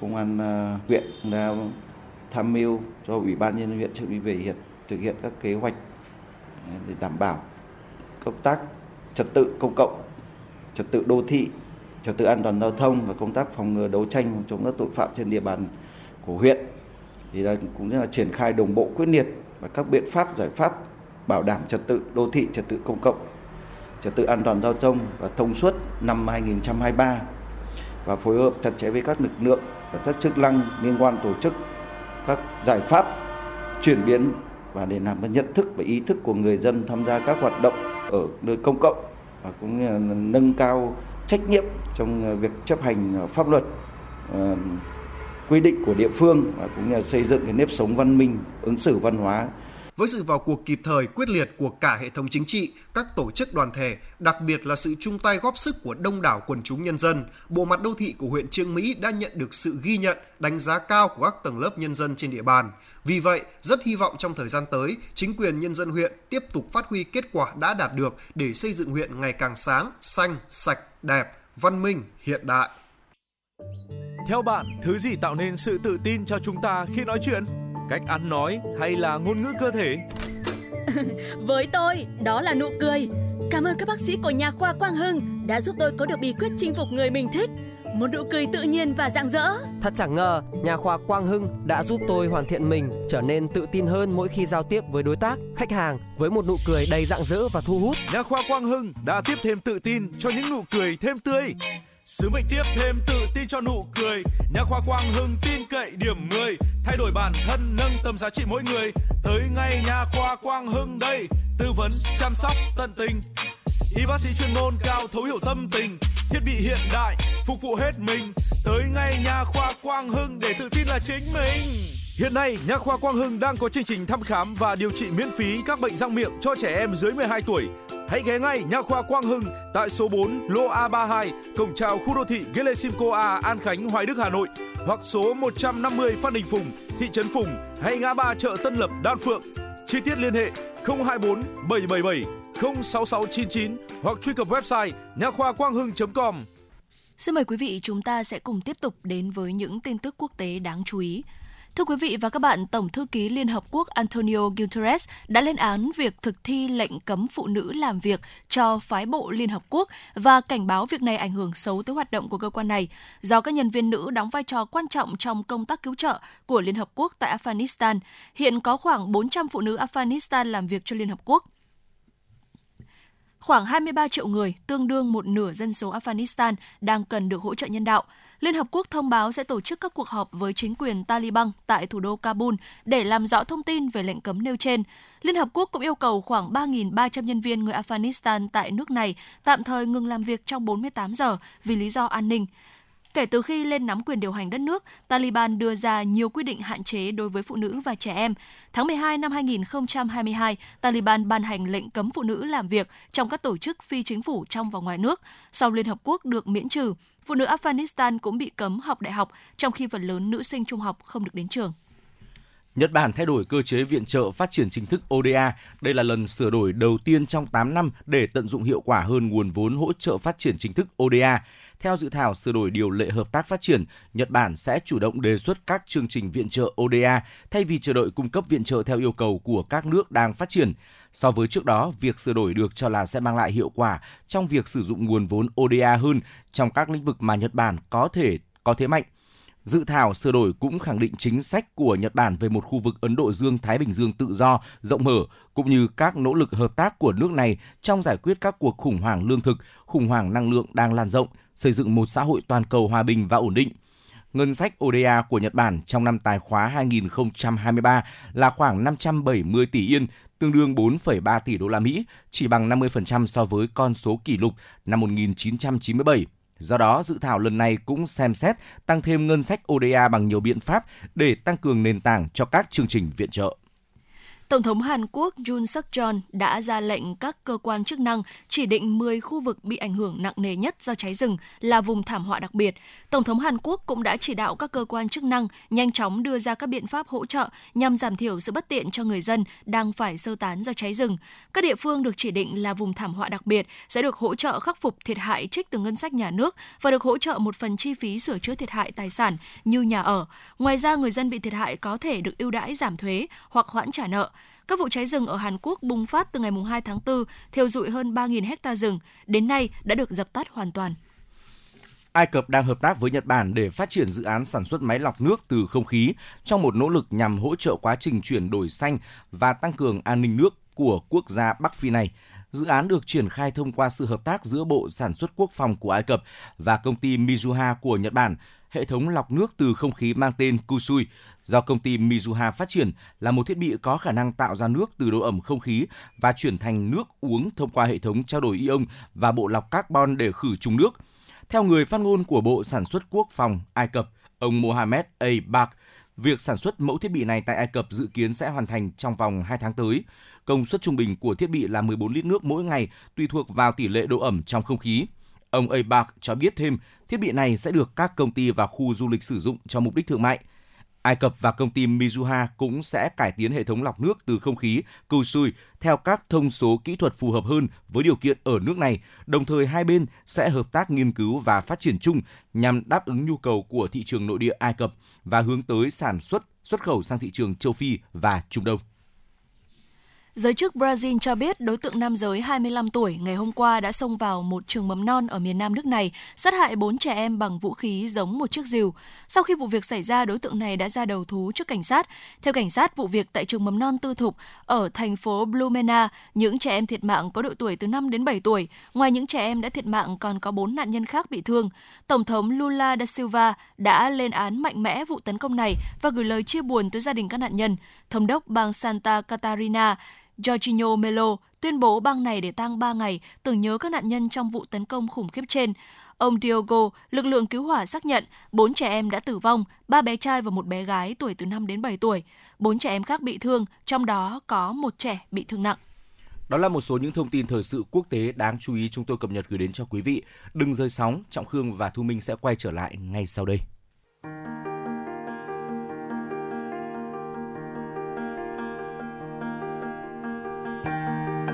Quý vị và các bạn đang theo dõi kênh FM 96 MHz của Đài Phát thanh Truyền hình Hà Nội. Hãy giữ sóng và tương tác với chúng tôi theo số điện thoại 024 3773 6688. FM 96 đồng hành trên mọi nẻo đường.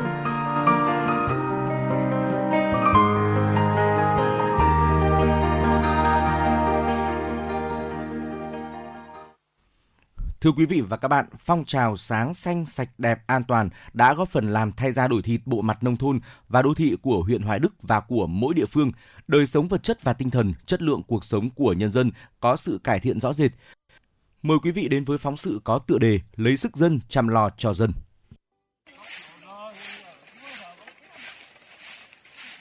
Sáng sớm tinh mơ, chẳng ai bảo ai, các hộ dân của thôn Nhuệ, xã Đức Thượng lại đều đặn tiếng chổi làm sạch ngõ xóm. Ai nấy đều phấn khởi vì từ khi cùng các cấp chính quyền tham gia cuộc thi sáng, xanh sạch đẹp, an toàn do huyện phát động trước cổng nhà mình, trong xóm nhà mình, đâu đâu cũng trở nên sạch đẹp như thế. Ông Đàm Quang Bính, trưởng thôn Nhuệ, xã Đức Thượng không giấu nổi niềm vui của mình. Thì dưới sự chỉ đạo của các ủy chi bộ đảng thôn, chính quyền chúng tôi đã à, phát động cái phong trào toàn dân là hưởng ứng bởi vì đây là cuộc vận động này là nó đẹp cho xã hội nói chung nhưng mà thiết thực đối với từng người dân và hộ dân trong dân làng nói riêng. Thế thì đầu tiên là trước đây nó quen cái cái việc là nó có thể nói gọi là vô tổ chức chẳng hạn. Nhưng mà đến sau khi được tuyên truyền, được vận động thì bà con đã giác ngộ dần và hưởng ứng rất nhiệt tình từ trên xuống dưới từng ngõ từng làng là làm rất là là tốt. Có được không gian sáng sạch thoáng đãng này, công đầu là của người bí thư tri bộ kiêm trưởng ban công tác mặt trận thôn Nguyễn Văn Sơn. Ngày nào cũng vậy, không kể nắng mưa, sớm khuya, ông luôn nhiệt huyết cùng tri ủy tri bộ thôn theo sát từng hộ dân. Thôn Nhuệ được đánh giá là một trong những thôn khó khăn nhất về môi trường. Khi bắt tay vào triển khai, tri bộ thôn gặp không ít khó khăn do ý thức của người dân chưa cao, người dân còn bận rộn làm ăn, Bằng sự kiên trì vận động và thái độ cương quyết, dám nghĩ, dám làm, ông Sơn đã cùng tập thể tri bộ tuyên truyền vận động để người dân hiểu và thực hiện. Chúng tôi đầu tiên là bám chặt, sau đó là kiên trì để mà tạo từng bước, tạo cái thói quen. Trực tiếp cán bộ, đầu tiên là cán bộ, đảng viên, nhân dân cùng làm. Chúng tôi đi làm, làm đến đâu, tuyên truyền đến đó. Thế và làm đâu, chắc đó.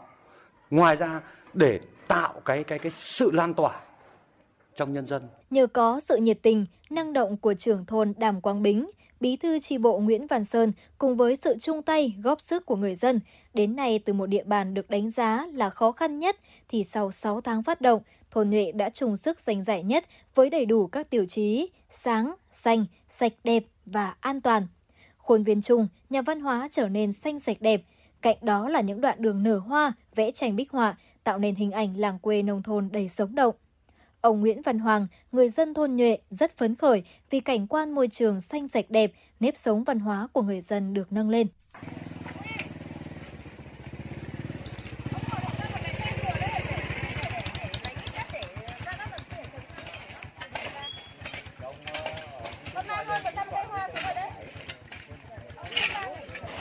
sau khi thực hiện được những công việc này thì trước kia những tuyến đường này chưa được nâng cấp thì cái ý thức trách nhiệm của mọi người dân thì nó còn hạn chế thế nhưng sau khi phát động kế hoạch của ủy ban nhân dân xã của toàn dân chung sức xây dựng nông thôn mới thì ý thức trách nhiệm của mọi người dân về công tác vệ sinh môi trường được nâng cao rõ rệt Đến nay, 100% các thôn xóm ở xã Đức Thượng đều có tuyến đường nở hoa, vẽ tranh bích họa, người dân đổ rác đúng giờ, không còn tình trạng để rác ngoài đường.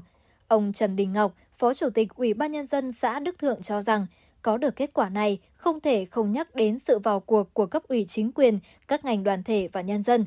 Trong đó có sự đóng góp không nhỏ của đội ngũ cán bộ đảng viên. À, đồng chí trưởng thôn, đồng chí bí thư cũng à, tích cực tổ chức các hội nghị ở tại à, nhà văn hóa các thôn.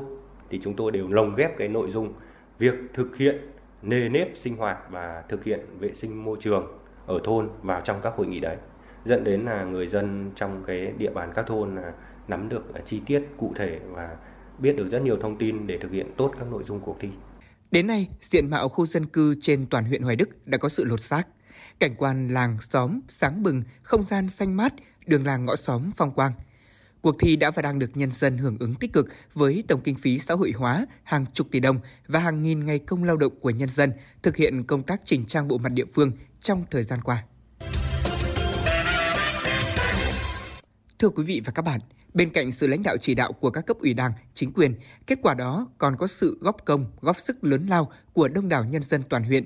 Những người luôn luôn trong cuộc khi phong trào sáng xanh sạch đẹp an toàn được phát động. Cùng với xã Đức Thượng, các tuyến đường làng ngõ xóm trên địa bàn toàn huyện Hoài Đức cũng đã được người dân và các cấp chính quyền chung tay xây dựng cảnh quan, bảo vệ môi trường. Theo Phó Chủ tịch Ủy ban Nhân dân xã Di Trạch, Nguyên Đình Nam chia sẻ, các cấp ủy đảng, chính quyền và nhân dân vào cuộc thực hiện với nhiều biện pháp, giải pháp đồng bộ. Để nâng cao hiệu quả công tác vệ sinh môi trường, tạo thành phong trào trong các tầng lớp nhân dân. Qua quá trình triển khai thì cái bộ mặt nông thôn của tôi đã được thay đổi rất nhiều. Các đường, ngõ thôn thì cũng đã sáng hơn, xanh hơn và đẹp hơn. Và cái được của chúng tôi là cái ý thức người dân hiện nay đang được nâng lên một cách rõ nét và cái mục đích cuối cùng mà muốn mong muốn của chúng tôi là nó sẽ đi vào cái nề nếp của người dân và cái phong trào này nó sẽ lan tỏa khi tiến hành triển khai, nhiều địa phương ở Hoài Đức gặp không ít khó khăn do tư tưởng trông chờ, ỉ lại vào sự hỗ trợ của nhà nước. Nhiều hộ không đồng tình vì phải lo cuộc sống mưu sinh và tư tưởng ỉ lại rằng việc này đã có môi trường lo, mình đã đóng phí là được. Ông Đàm Quang Bính, trưởng thôn Nhuệ, xã Đức Thượng đã cùng chi ủy tri bộ đến từng gia đình vận động, thuyết phục và cũng không ít lần gặp phải sự phản ứng của người dân. Thế chúng tôi biết được, nắm được yếu điểm của thôn chúng tôi thì lãnh đạo của tri bộ đảng phải ra nghị quyết, đi sâu đi sát từng mục một để quyết tâm phải làm. Đầu tiên là đảng viên là gương mẫu, cán bộ lãnh đạo gương mẫu, rồi phụ nữ thanh niên là nòng cốt chẳng hạn. Thì là huy động đi đến đâu huy động dân đến đấy thì nó mới thành công. Và đặc biệt là chúng tôi không chạy theo thành tích chứ không phải đang như thế này mình đùng cái muốn nó giải nhất giải nhì luôn thì không thể có cho nên chúng tôi vẫn bình tĩnh làm đâu chắc đấy Đảng viên Nguyễn Văn Sơn, người có hơn 10 năm làm bí thư tri bộ chia sẻ, để có kết quả như ngày hôm nay là sự bám sát chi tiết cụ thể từng ngày, từng giờ. Ngày nào làm cái gì, làm bao nhiêu lần là chúng tôi đã có kế hoạch sẵn hàng tháng, chi tiết cụ thể và trực tiếp trưởng thôn, bí thư, cấp ủy, cán bộ các ban ngành đoàn thể và những người dân người ta ờ, tình nguyện là sẽ đi làm cùng với tôi. Thậm chí kể cả đảng viên đảng có những đảng viên 70 tuổi nghỉ hưu rồi cũng đi làm cùng với chúng tôi. Thấy chúng tôi bí thư cũng như thế trưởng thôn cũng như thế nhân dân cũng như thế. Thế cho nên là người ta rất hưởng ứng. Thế rồi là những cái gia đình mà ở nhà nào đoạn nào ấy thì người ta thấy ngại thì người ta tự người ta quét. Người ta thấy ngại để làm thấy mới như nào đấy mà tôi tôi của nhà tuần của nhà tôi tôi quét. Đến nay, như cái nét, định kỳ vào cuối tuần, các hộ gia đình đều cử người tham gia tổng vệ sinh môi trường, đường làng, ngõ xóm, bóc xóa quảng cáo hay giao vặt trái phép, tham gia vẽ tranh tường bích họa ở những nơi công cộng. Đặc biệt đối với các xã ven đê đáy, mô hình tuyến đê nở hoa huy động được sự vào cuộc của không chỉ thanh niên, phụ nữ và cả những người cao tuổi. Qua đó góp phần thực hiện có hiệu quả cuộc vận động toàn dân đoàn kết xây dựng đời sống văn hóa ở khu dân cư, thúc đẩy phong trào xây dựng người Hà Nội thanh lịch, văn minh. Ông Nguyễn Huy Giang, Phó trưởng Phòng Tài nguyên Môi trường huyện Hoài Đức chia sẻ. Xây dựng kế hoạch để triển khai chỉ đạo ủy ban nhân các xã xây dựng kế hoạch cũng như thành lập các đoàn kiểm tra để tổ chức cuộc thi ở trên địa bàn mình để triển khai đồng bộ đến các thôn ờ, trên địa bàn mình để triển khai cuộc thi có hiệu quả đồng thời qua đó thì cũng đã ờ, thu hút được các nguồn lực ờ, xã hội của nhân dân tham gia đóng góp sức cũng như là ngày công cũng như là vật chất để thực hiện các cái nội dung của tiêu chí sáng xanh sạch đẹp an toàn.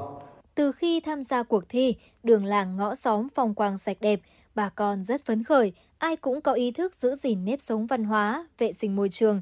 Tình làng nghĩa xóm được khơi dậy và thắt chặt hơn. Bà Trương Minh Thìn, xã Di Trạch rất phấn khởi. Đã sạch từ ngày nào chúng tôi cũng làm sạch sẽ rồi. Bà con rất có trách nhiệm. Tại vì môi trường mà không sạch thì cái cuộc sống trong lành của chúng ta không thể sạch được. Cho nên là trách nhiệm của từng người trong cái cộng đồng để cho nó sạch môi trường sạch sẽ để cho người dân bị đang cái thời kỳ dịch bệnh này càng phải sạch. Về Hoài Đức hôm nay, niềm vui phấn khởi biểu hiện trên từng khuôn mặt. Đường có hoa, nhà có số, nhà văn hóa khang trang, đường bê tông chạy dài tít tắp, dáng dấp của đô thị đang dần hiện hữu. Với mỗi người Hoài Đức, môi trường sáng xanh sạch đẹp bắt nguồn từ chủ trương đúng đắn và sự vào cuộc của cả hệ thống chính trị, trong đó có sự thầm lặng cống hiến của những đảng viên nòng cốt ở cơ sở. Một Việt Nam thống nhất nước chan hòa tình Nam Bắc, ôi chân lý sáng ngời bừng lên sáng soi đời. Theo bạn, thứ gì tạo nên sự tự tin cho chúng ta khi nói chuyện? Cách ăn nói hay là ngôn ngữ cơ thể? Với tôi, đó là nụ cười. Cảm ơn các bác sĩ của nhà khoa Quang Hưng đã giúp tôi có được bí quyết chinh phục người mình thích. Một nụ cười tự nhiên và rạng rỡ. Thật chẳng ngờ, nhà khoa Quang Hưng đã giúp tôi hoàn thiện mình, trở nên tự tin hơn mỗi khi giao tiếp với đối tác, khách hàng với một nụ cười đầy rạng rỡ và thu hút. Nhà khoa Quang Hưng đã tiếp thêm tự tin cho những nụ cười thêm tươi. Sứ mệnh tiếp thêm tự tin cho nụ cười. Nhà khoa Quang Hưng tin cậy điểm 10, thay đổi bản thân nâng tầm giá trị mỗi người. Tới ngay nhà khoa Quang Hưng đây, tư vấn chăm sóc tận tình. Y bác sĩ chuyên môn cao thấu hiểu tâm tình, thiết bị hiện đại phục vụ hết mình. Tới ngay nhà khoa Quang Hưng để tự tin là chính mình. Hiện nay, Nha khoa Quang Hưng đang có chương trình thăm khám và điều trị miễn phí các bệnh răng miệng cho trẻ em dưới 12 tuổi. Hãy ghé ngay Nha khoa Quang Hưng tại số 4 lô A32, cổng chào khu đô thị Gelesimco A, An Khánh, Hoài Đức, Hà Nội hoặc số 150 Phan Đình Phùng, thị trấn Phùng hay ngã ba chợ Tân Lập, Đan Phượng. Chi tiết liên hệ 024 777 06699 hoặc truy cập website nha khoa quang hưng.com.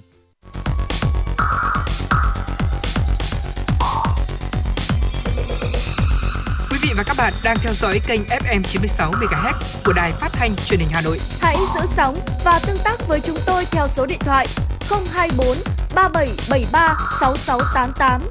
FM 96 đồng hành trên mọi nẻo đường. đường. Quý vị và các bạn đang nghe chương trình Chuyển động Hà Nội chiều được phát trực tiếp trên tần số FM 96 MHz của Đài Phát thanh Truyền hình Hà Nội.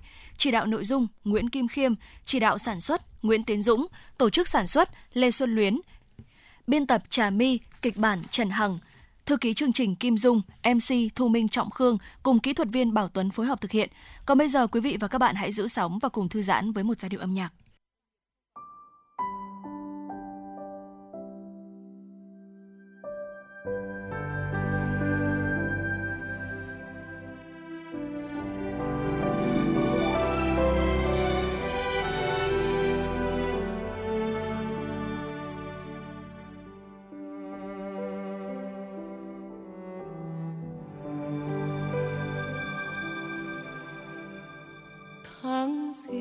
Hoa đào bừng nở. Đón xuân khoe sắc hồng tươi. Tháng hai hoa ban ngập tràn. Tím biếc những gương mặt phố. Tháng ba bất chợt một ngày. Trắng tinh hoa xưa về đây. Tháng tư loa kèn mỏng manh. Những góc phố con đường cháy rực phượng đỏ. Hồ tây ngát hương mùa sen tháng sáu, ngập tràn lối đi hoa sầu tháng bảy, trở về tuổi thơ hoa xoan tháng tám. Mùa hoa sữa rơi tháng chín nồng nàn, mùa thu đã sang mùa hoa cúc đến tình yêu thủy chung tím biệt thạch thảo, rực rỡ cuối đông cài vai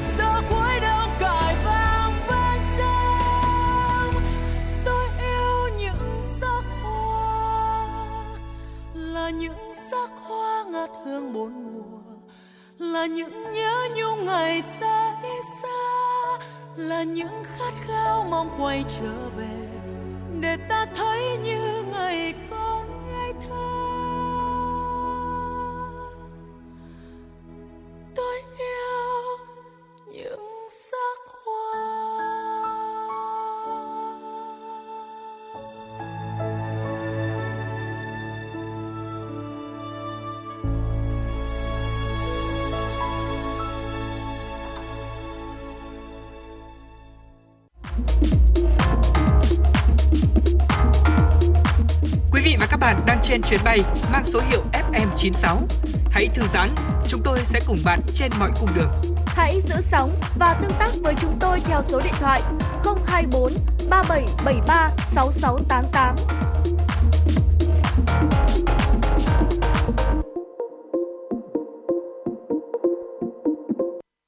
Quý vị khán thính giả thân mến, thời gian qua, các quận huyện thị xã đã tích cực chỉ đạo điều hành công tác cải cách hành chính nhằm triển khai hiệu quả kế hoạch phát triển kinh tế xã hội của thủ đô. Nhiều sáng kiến của chính quyền cơ sở các cấp đã được thực hiện và góp phần tích cực cho công tác này. Mời quý vị cùng đến với phóng sự có tựa đề Nhiều sáng kiến trong cải cách hành chính. Không cần chờ đợi lâu, chỉ mất khoảng 10 đến 15 phút cho mỗi thủ tục. Mô hình 5 thủ tục hành chính không chờ đang được triển khai trên địa bàn quận Hoàn Kiếm, Hà Nội đã phát huy được hiệu quả. thay vì phải mất từ 30 đến 45 phút, thậm chí là chờ từ sáng đến chiều, từ chiều đến sáng hôm sau. Người dân sinh sống trên địa bàn quận Hoàn Kiếm Hà Nội chỉ mất từ 7 đến 10 phút để làm thủ tục hành chính. Hồ sơ được trả luôn, công dân không phải đi lại nhiều lần, không tốn thời gian chờ đợi. Mô hình 5 thủ tục hành chính không chờ này bao gồm chứng thực bản sao từ bản chính giấy tờ, văn bản, chứng thực chữ ký cho các loại giấy tờ văn bản, đăng ký kết hôn, đăng ký khai tử, cấp bản sao trích lục hộ tịch đã nhận được sự ủng hộ, đánh giá tích cực từ người dân. Bà Nguyễn Thị Minh, trú tại phường Hàng Gai, Hoàn Kiếm chia sẻ. Tôi cảm thấy rất là tuyệt vời bởi vì thứ nhất là nhân viên ờ, các à, công chức ở đây cũng đã rất là ừ, vui vẻ và cũng đỡ bớt vất vả và ừ, người dân cũng rất là thoải mái và rất là uh, vui là ra không phải chờ đợi và làm một cái là lấy ngay chờ độ 5 10 phút thôi thế là thủ tục rất nhanh gọn chứ không phải hẹn. Còn tại huyện Hoài Đức, thay vì kéo dài từ 1 đến 10 ngày làm việc theo như quy định trước đây, thì nay khi thực hiện ngày thứ sáu xanh, thời gian giải quyết các thủ tục hành chính tại chính quyền các cấp huyện Hoài Đức đã rút ngắn xuống chỉ còn 60 phút. Ông Nguyễn Xuân Lý, trưởng phòng nội vụ huyện Hoài Đức cho biết, được sự quan tâm lãnh đạo, chỉ đạo sát sao của Ủy ban Nhân dân huyện, sự phối hợp chặt chẽ hiệu quả của các cơ quan chuyên môn, những ngày đầu triển khai mô hình, hàng chục hồ sơ được giải quyết nhanh chóng, thuận tiện, không mất nhiều thời gian chờ đợi và được người dân hài lòng, đánh giá cao.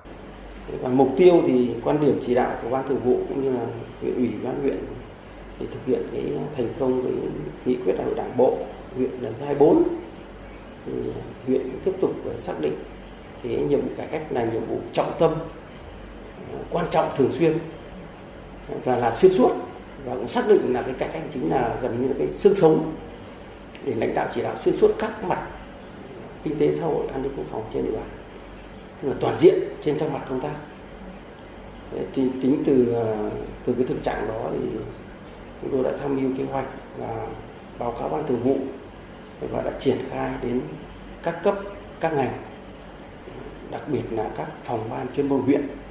Rồi thì đảng, ủy ủy ban nhân các xã, thị trấn Thời gian tới, huyện Hoài Đức sẽ tiếp tục đổi mới phương pháp làm việc, sáng tạo trong xây dựng các mô hình cải cách hành chính theo tinh thần phục vụ, đơn giản hóa quy trình giải quyết thủ tục hành chính, rút ngắn thời gian, cắt giảm các chi phí thủ tục hành chính, đề cao trách nhiệm của người đứng đầu, khuyến khích tinh thần năng động, sáng tạo của đội ngũ cán bộ, công chức, viên chức, người lao động để công tác cải cách hành chính của huyện đạt được nhiều kết quả tích cực.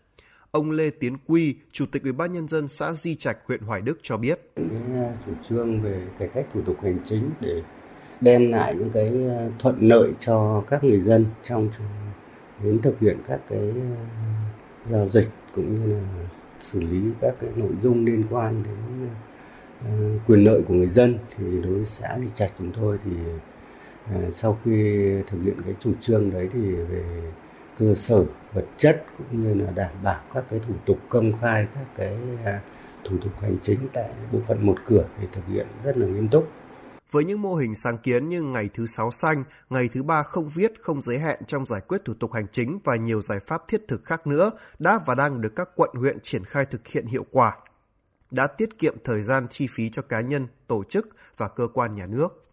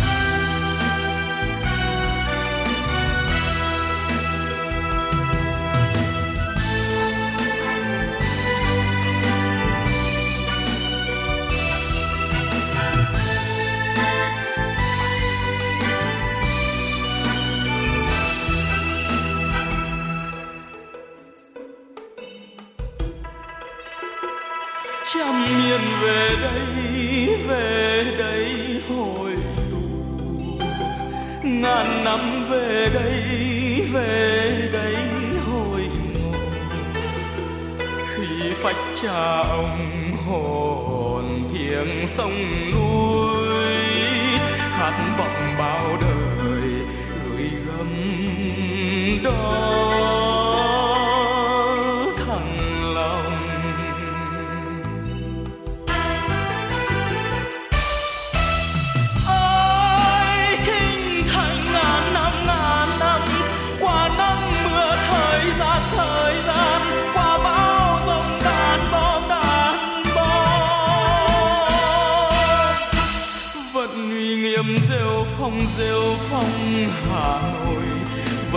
sông hương từng trang từng trang hà nội.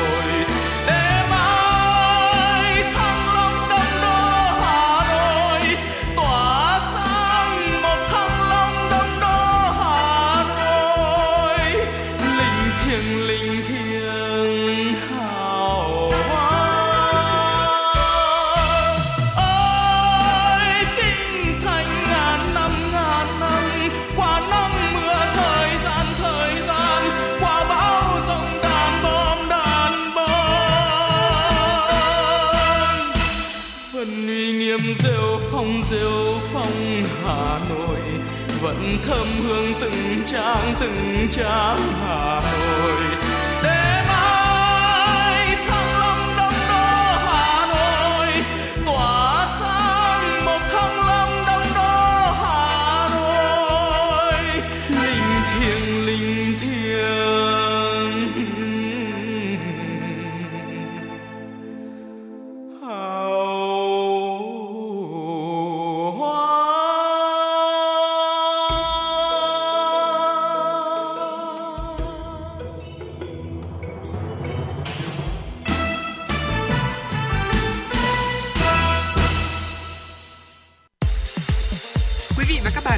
chuyến bay mang số hiệu FM96. Hãy thư giãn, chúng tôi sẽ cùng bạn trên mọi cung đường. Hãy giữ sóng và tương tác với chúng tôi theo số điện thoại 024 3773 6688.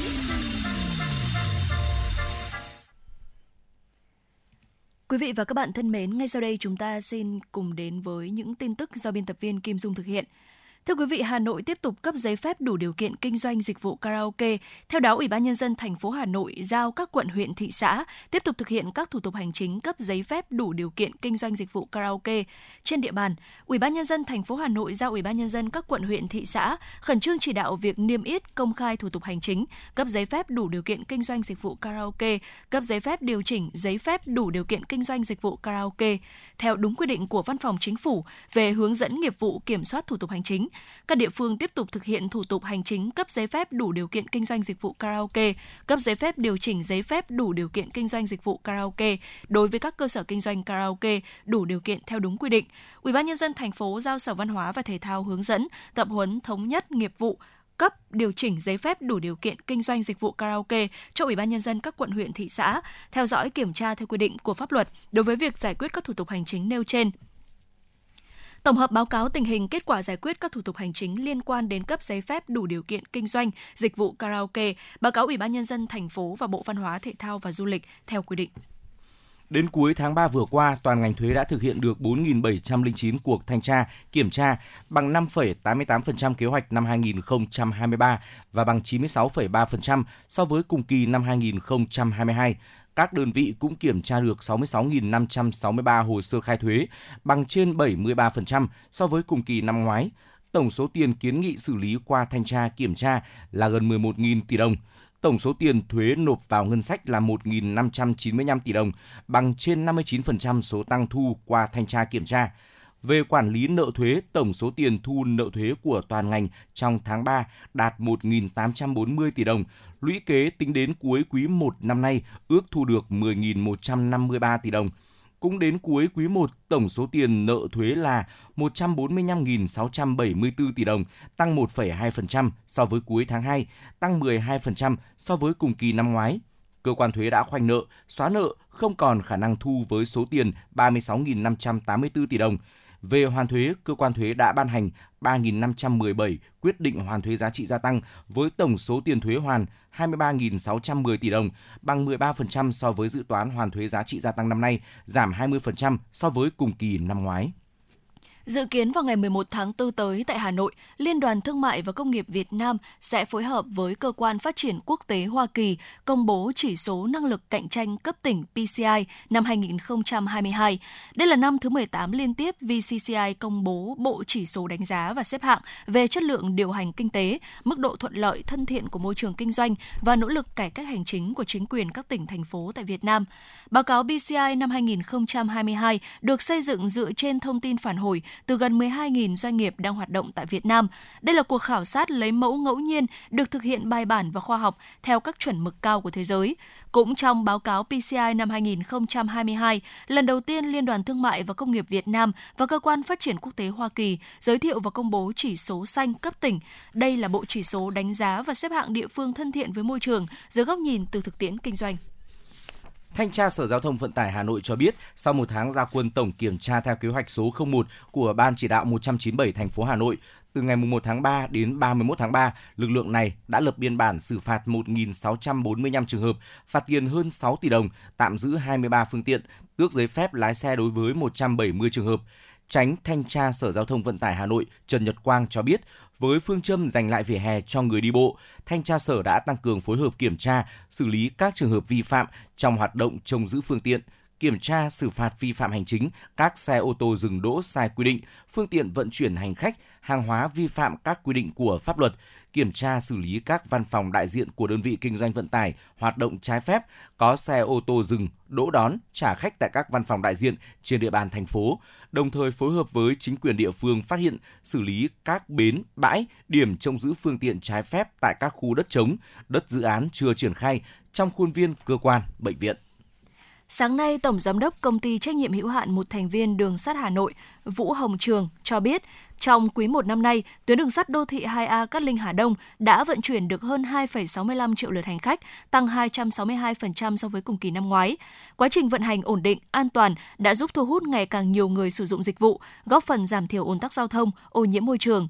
Thống kê cho thấy tuyến hiện có khoảng 10.000 hành khách sử dụng vé tháng, bình quân mỗi ngày tuyến phục vụ trên 32.000 lượt hành khách, ngày cuối tuần phục vụ 26.000 đến 28.000 lượt hành khách. Hà Nội Metro đã góp phần dần thay đổi thói quen đi lại của người dân và từng bước tạo dựng văn hóa sử dụng phương tiện giao thông công cộng văn minh, an toàn, thân thiện. Quý vị và các bạn thân mến, Sơn Tây đang trong công cuộc xây dựng trở thành đô thị vệ tinh phía Tây thủ đô.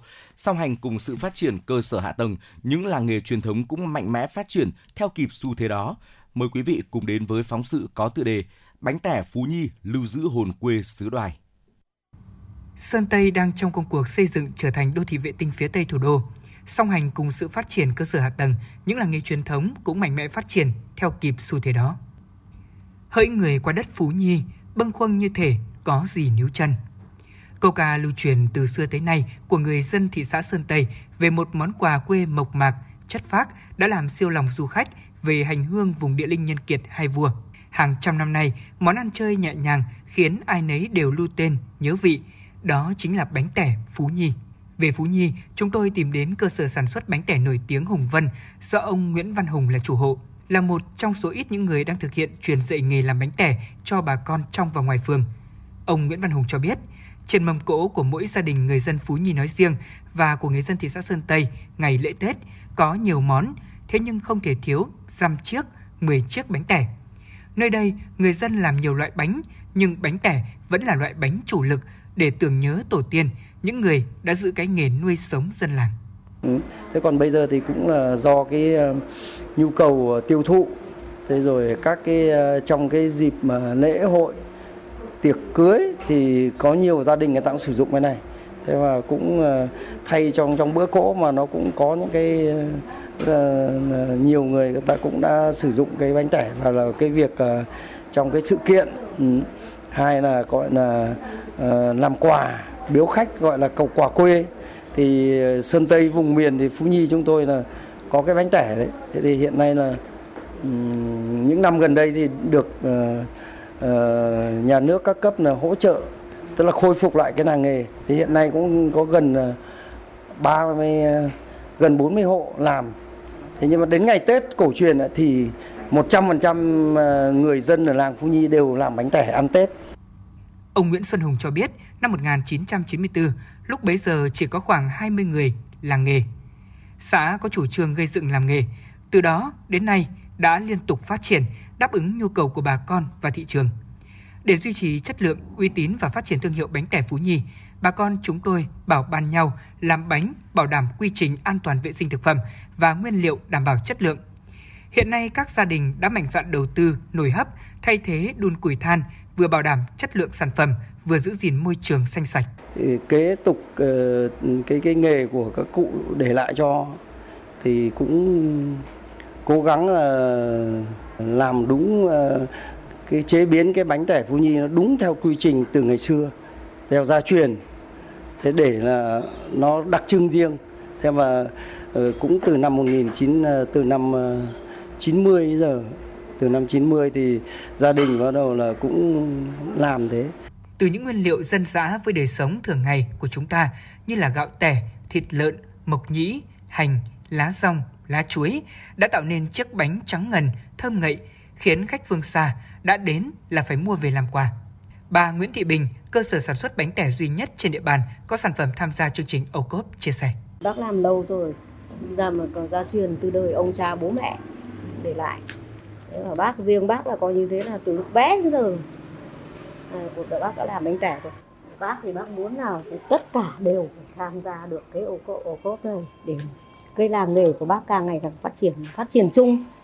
Để có một cái cái cái cái chuỗi cái chuỗi phát triển tất cả mọi người đều phải phải là có cái tham gia cái ô cốp này và đều có cái ô cốp này để phát triển chung tất cả. Đấy, thì nó đừng đều hơn.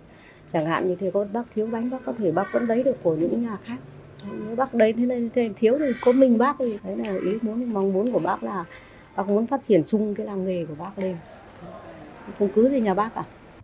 Ông Đặng Thành Nam, Phó Chủ tịch Ủy ban nhân dân phường Phú Thịnh, thị xã Sơn Tây cho biết, toàn phường hiện có khoảng 40 cơ sở sản xuất bánh tẻ thường xuyên và nhiều cơ sở làm theo thời vụ, tập trung ở 4 tổ dân phố Phú Nhi 1, 2, 3 và Hồng Hậu.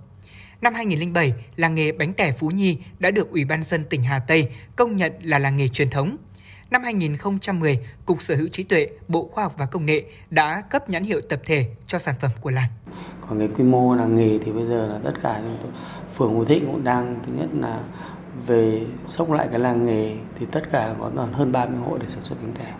Đấy, trên cái quy mô sản xuất bánh tẻ thì nó rơi vào tầm khoảng độ nhà nào nhiều thì vài nghìn cái một ngày lượng đặt nhà ít thì vài trăm, cũng có nhà làm theo thời vụ. Có nhà thì là người ta làm theo kiểu chuyên nghiệp, là đăng ký tất cả sản phẩm ở cóc này. Có bà Nguyễn Thị Bình thì bây giờ đã đạt tất cả là ở cóc là chứng chỉ là 4 sao thì các em biết rồi. Để trên cơ sở thế. Còn định hướng thì phường cũng sẽ làm sao mà có những cái định hướng hoạch định. Muốn là cái làng nghề này nó phải ở phát triển ở một cái chỗ tập trung. Thứ nhất là đảm bảo về cái môi trường sống xung quanh cho toàn cái phường nó đảm bảo. Cái thứ hai là để đảm bảo cái phục vụ cái du lịch cho nó phát triển. Thì tất cả những khách du lịch mà mong muốn là mai mai mà muốn đến thăm làng nghề thì người ta chỉ cần đến một nơi để địa điểm mà người ta có thể thăm hoàn toàn tất cả làng nghề. Bánh tẻ Phú Nhi là sản phẩm thực phẩm nên vấn đề bảo quản và bảo đảm chất lượng an toàn thực phẩm là rất quan trọng.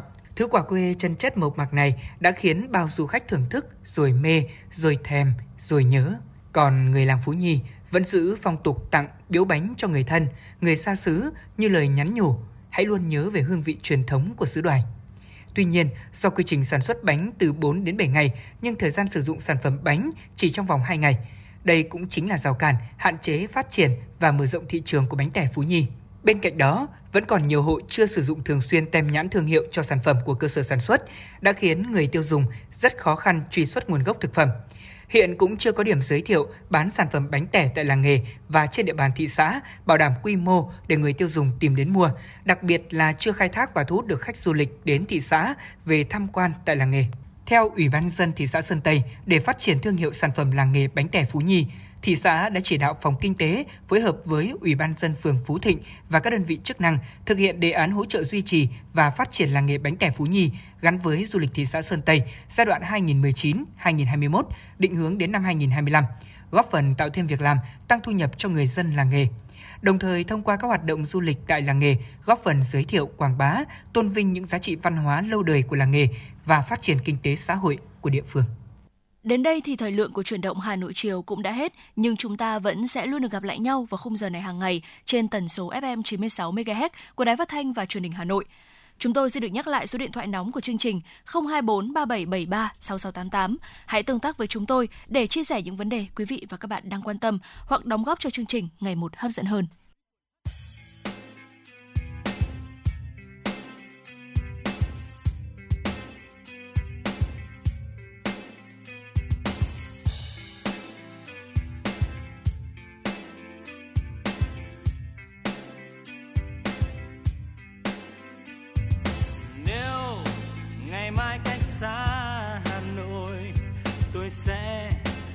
Thương về nơi này.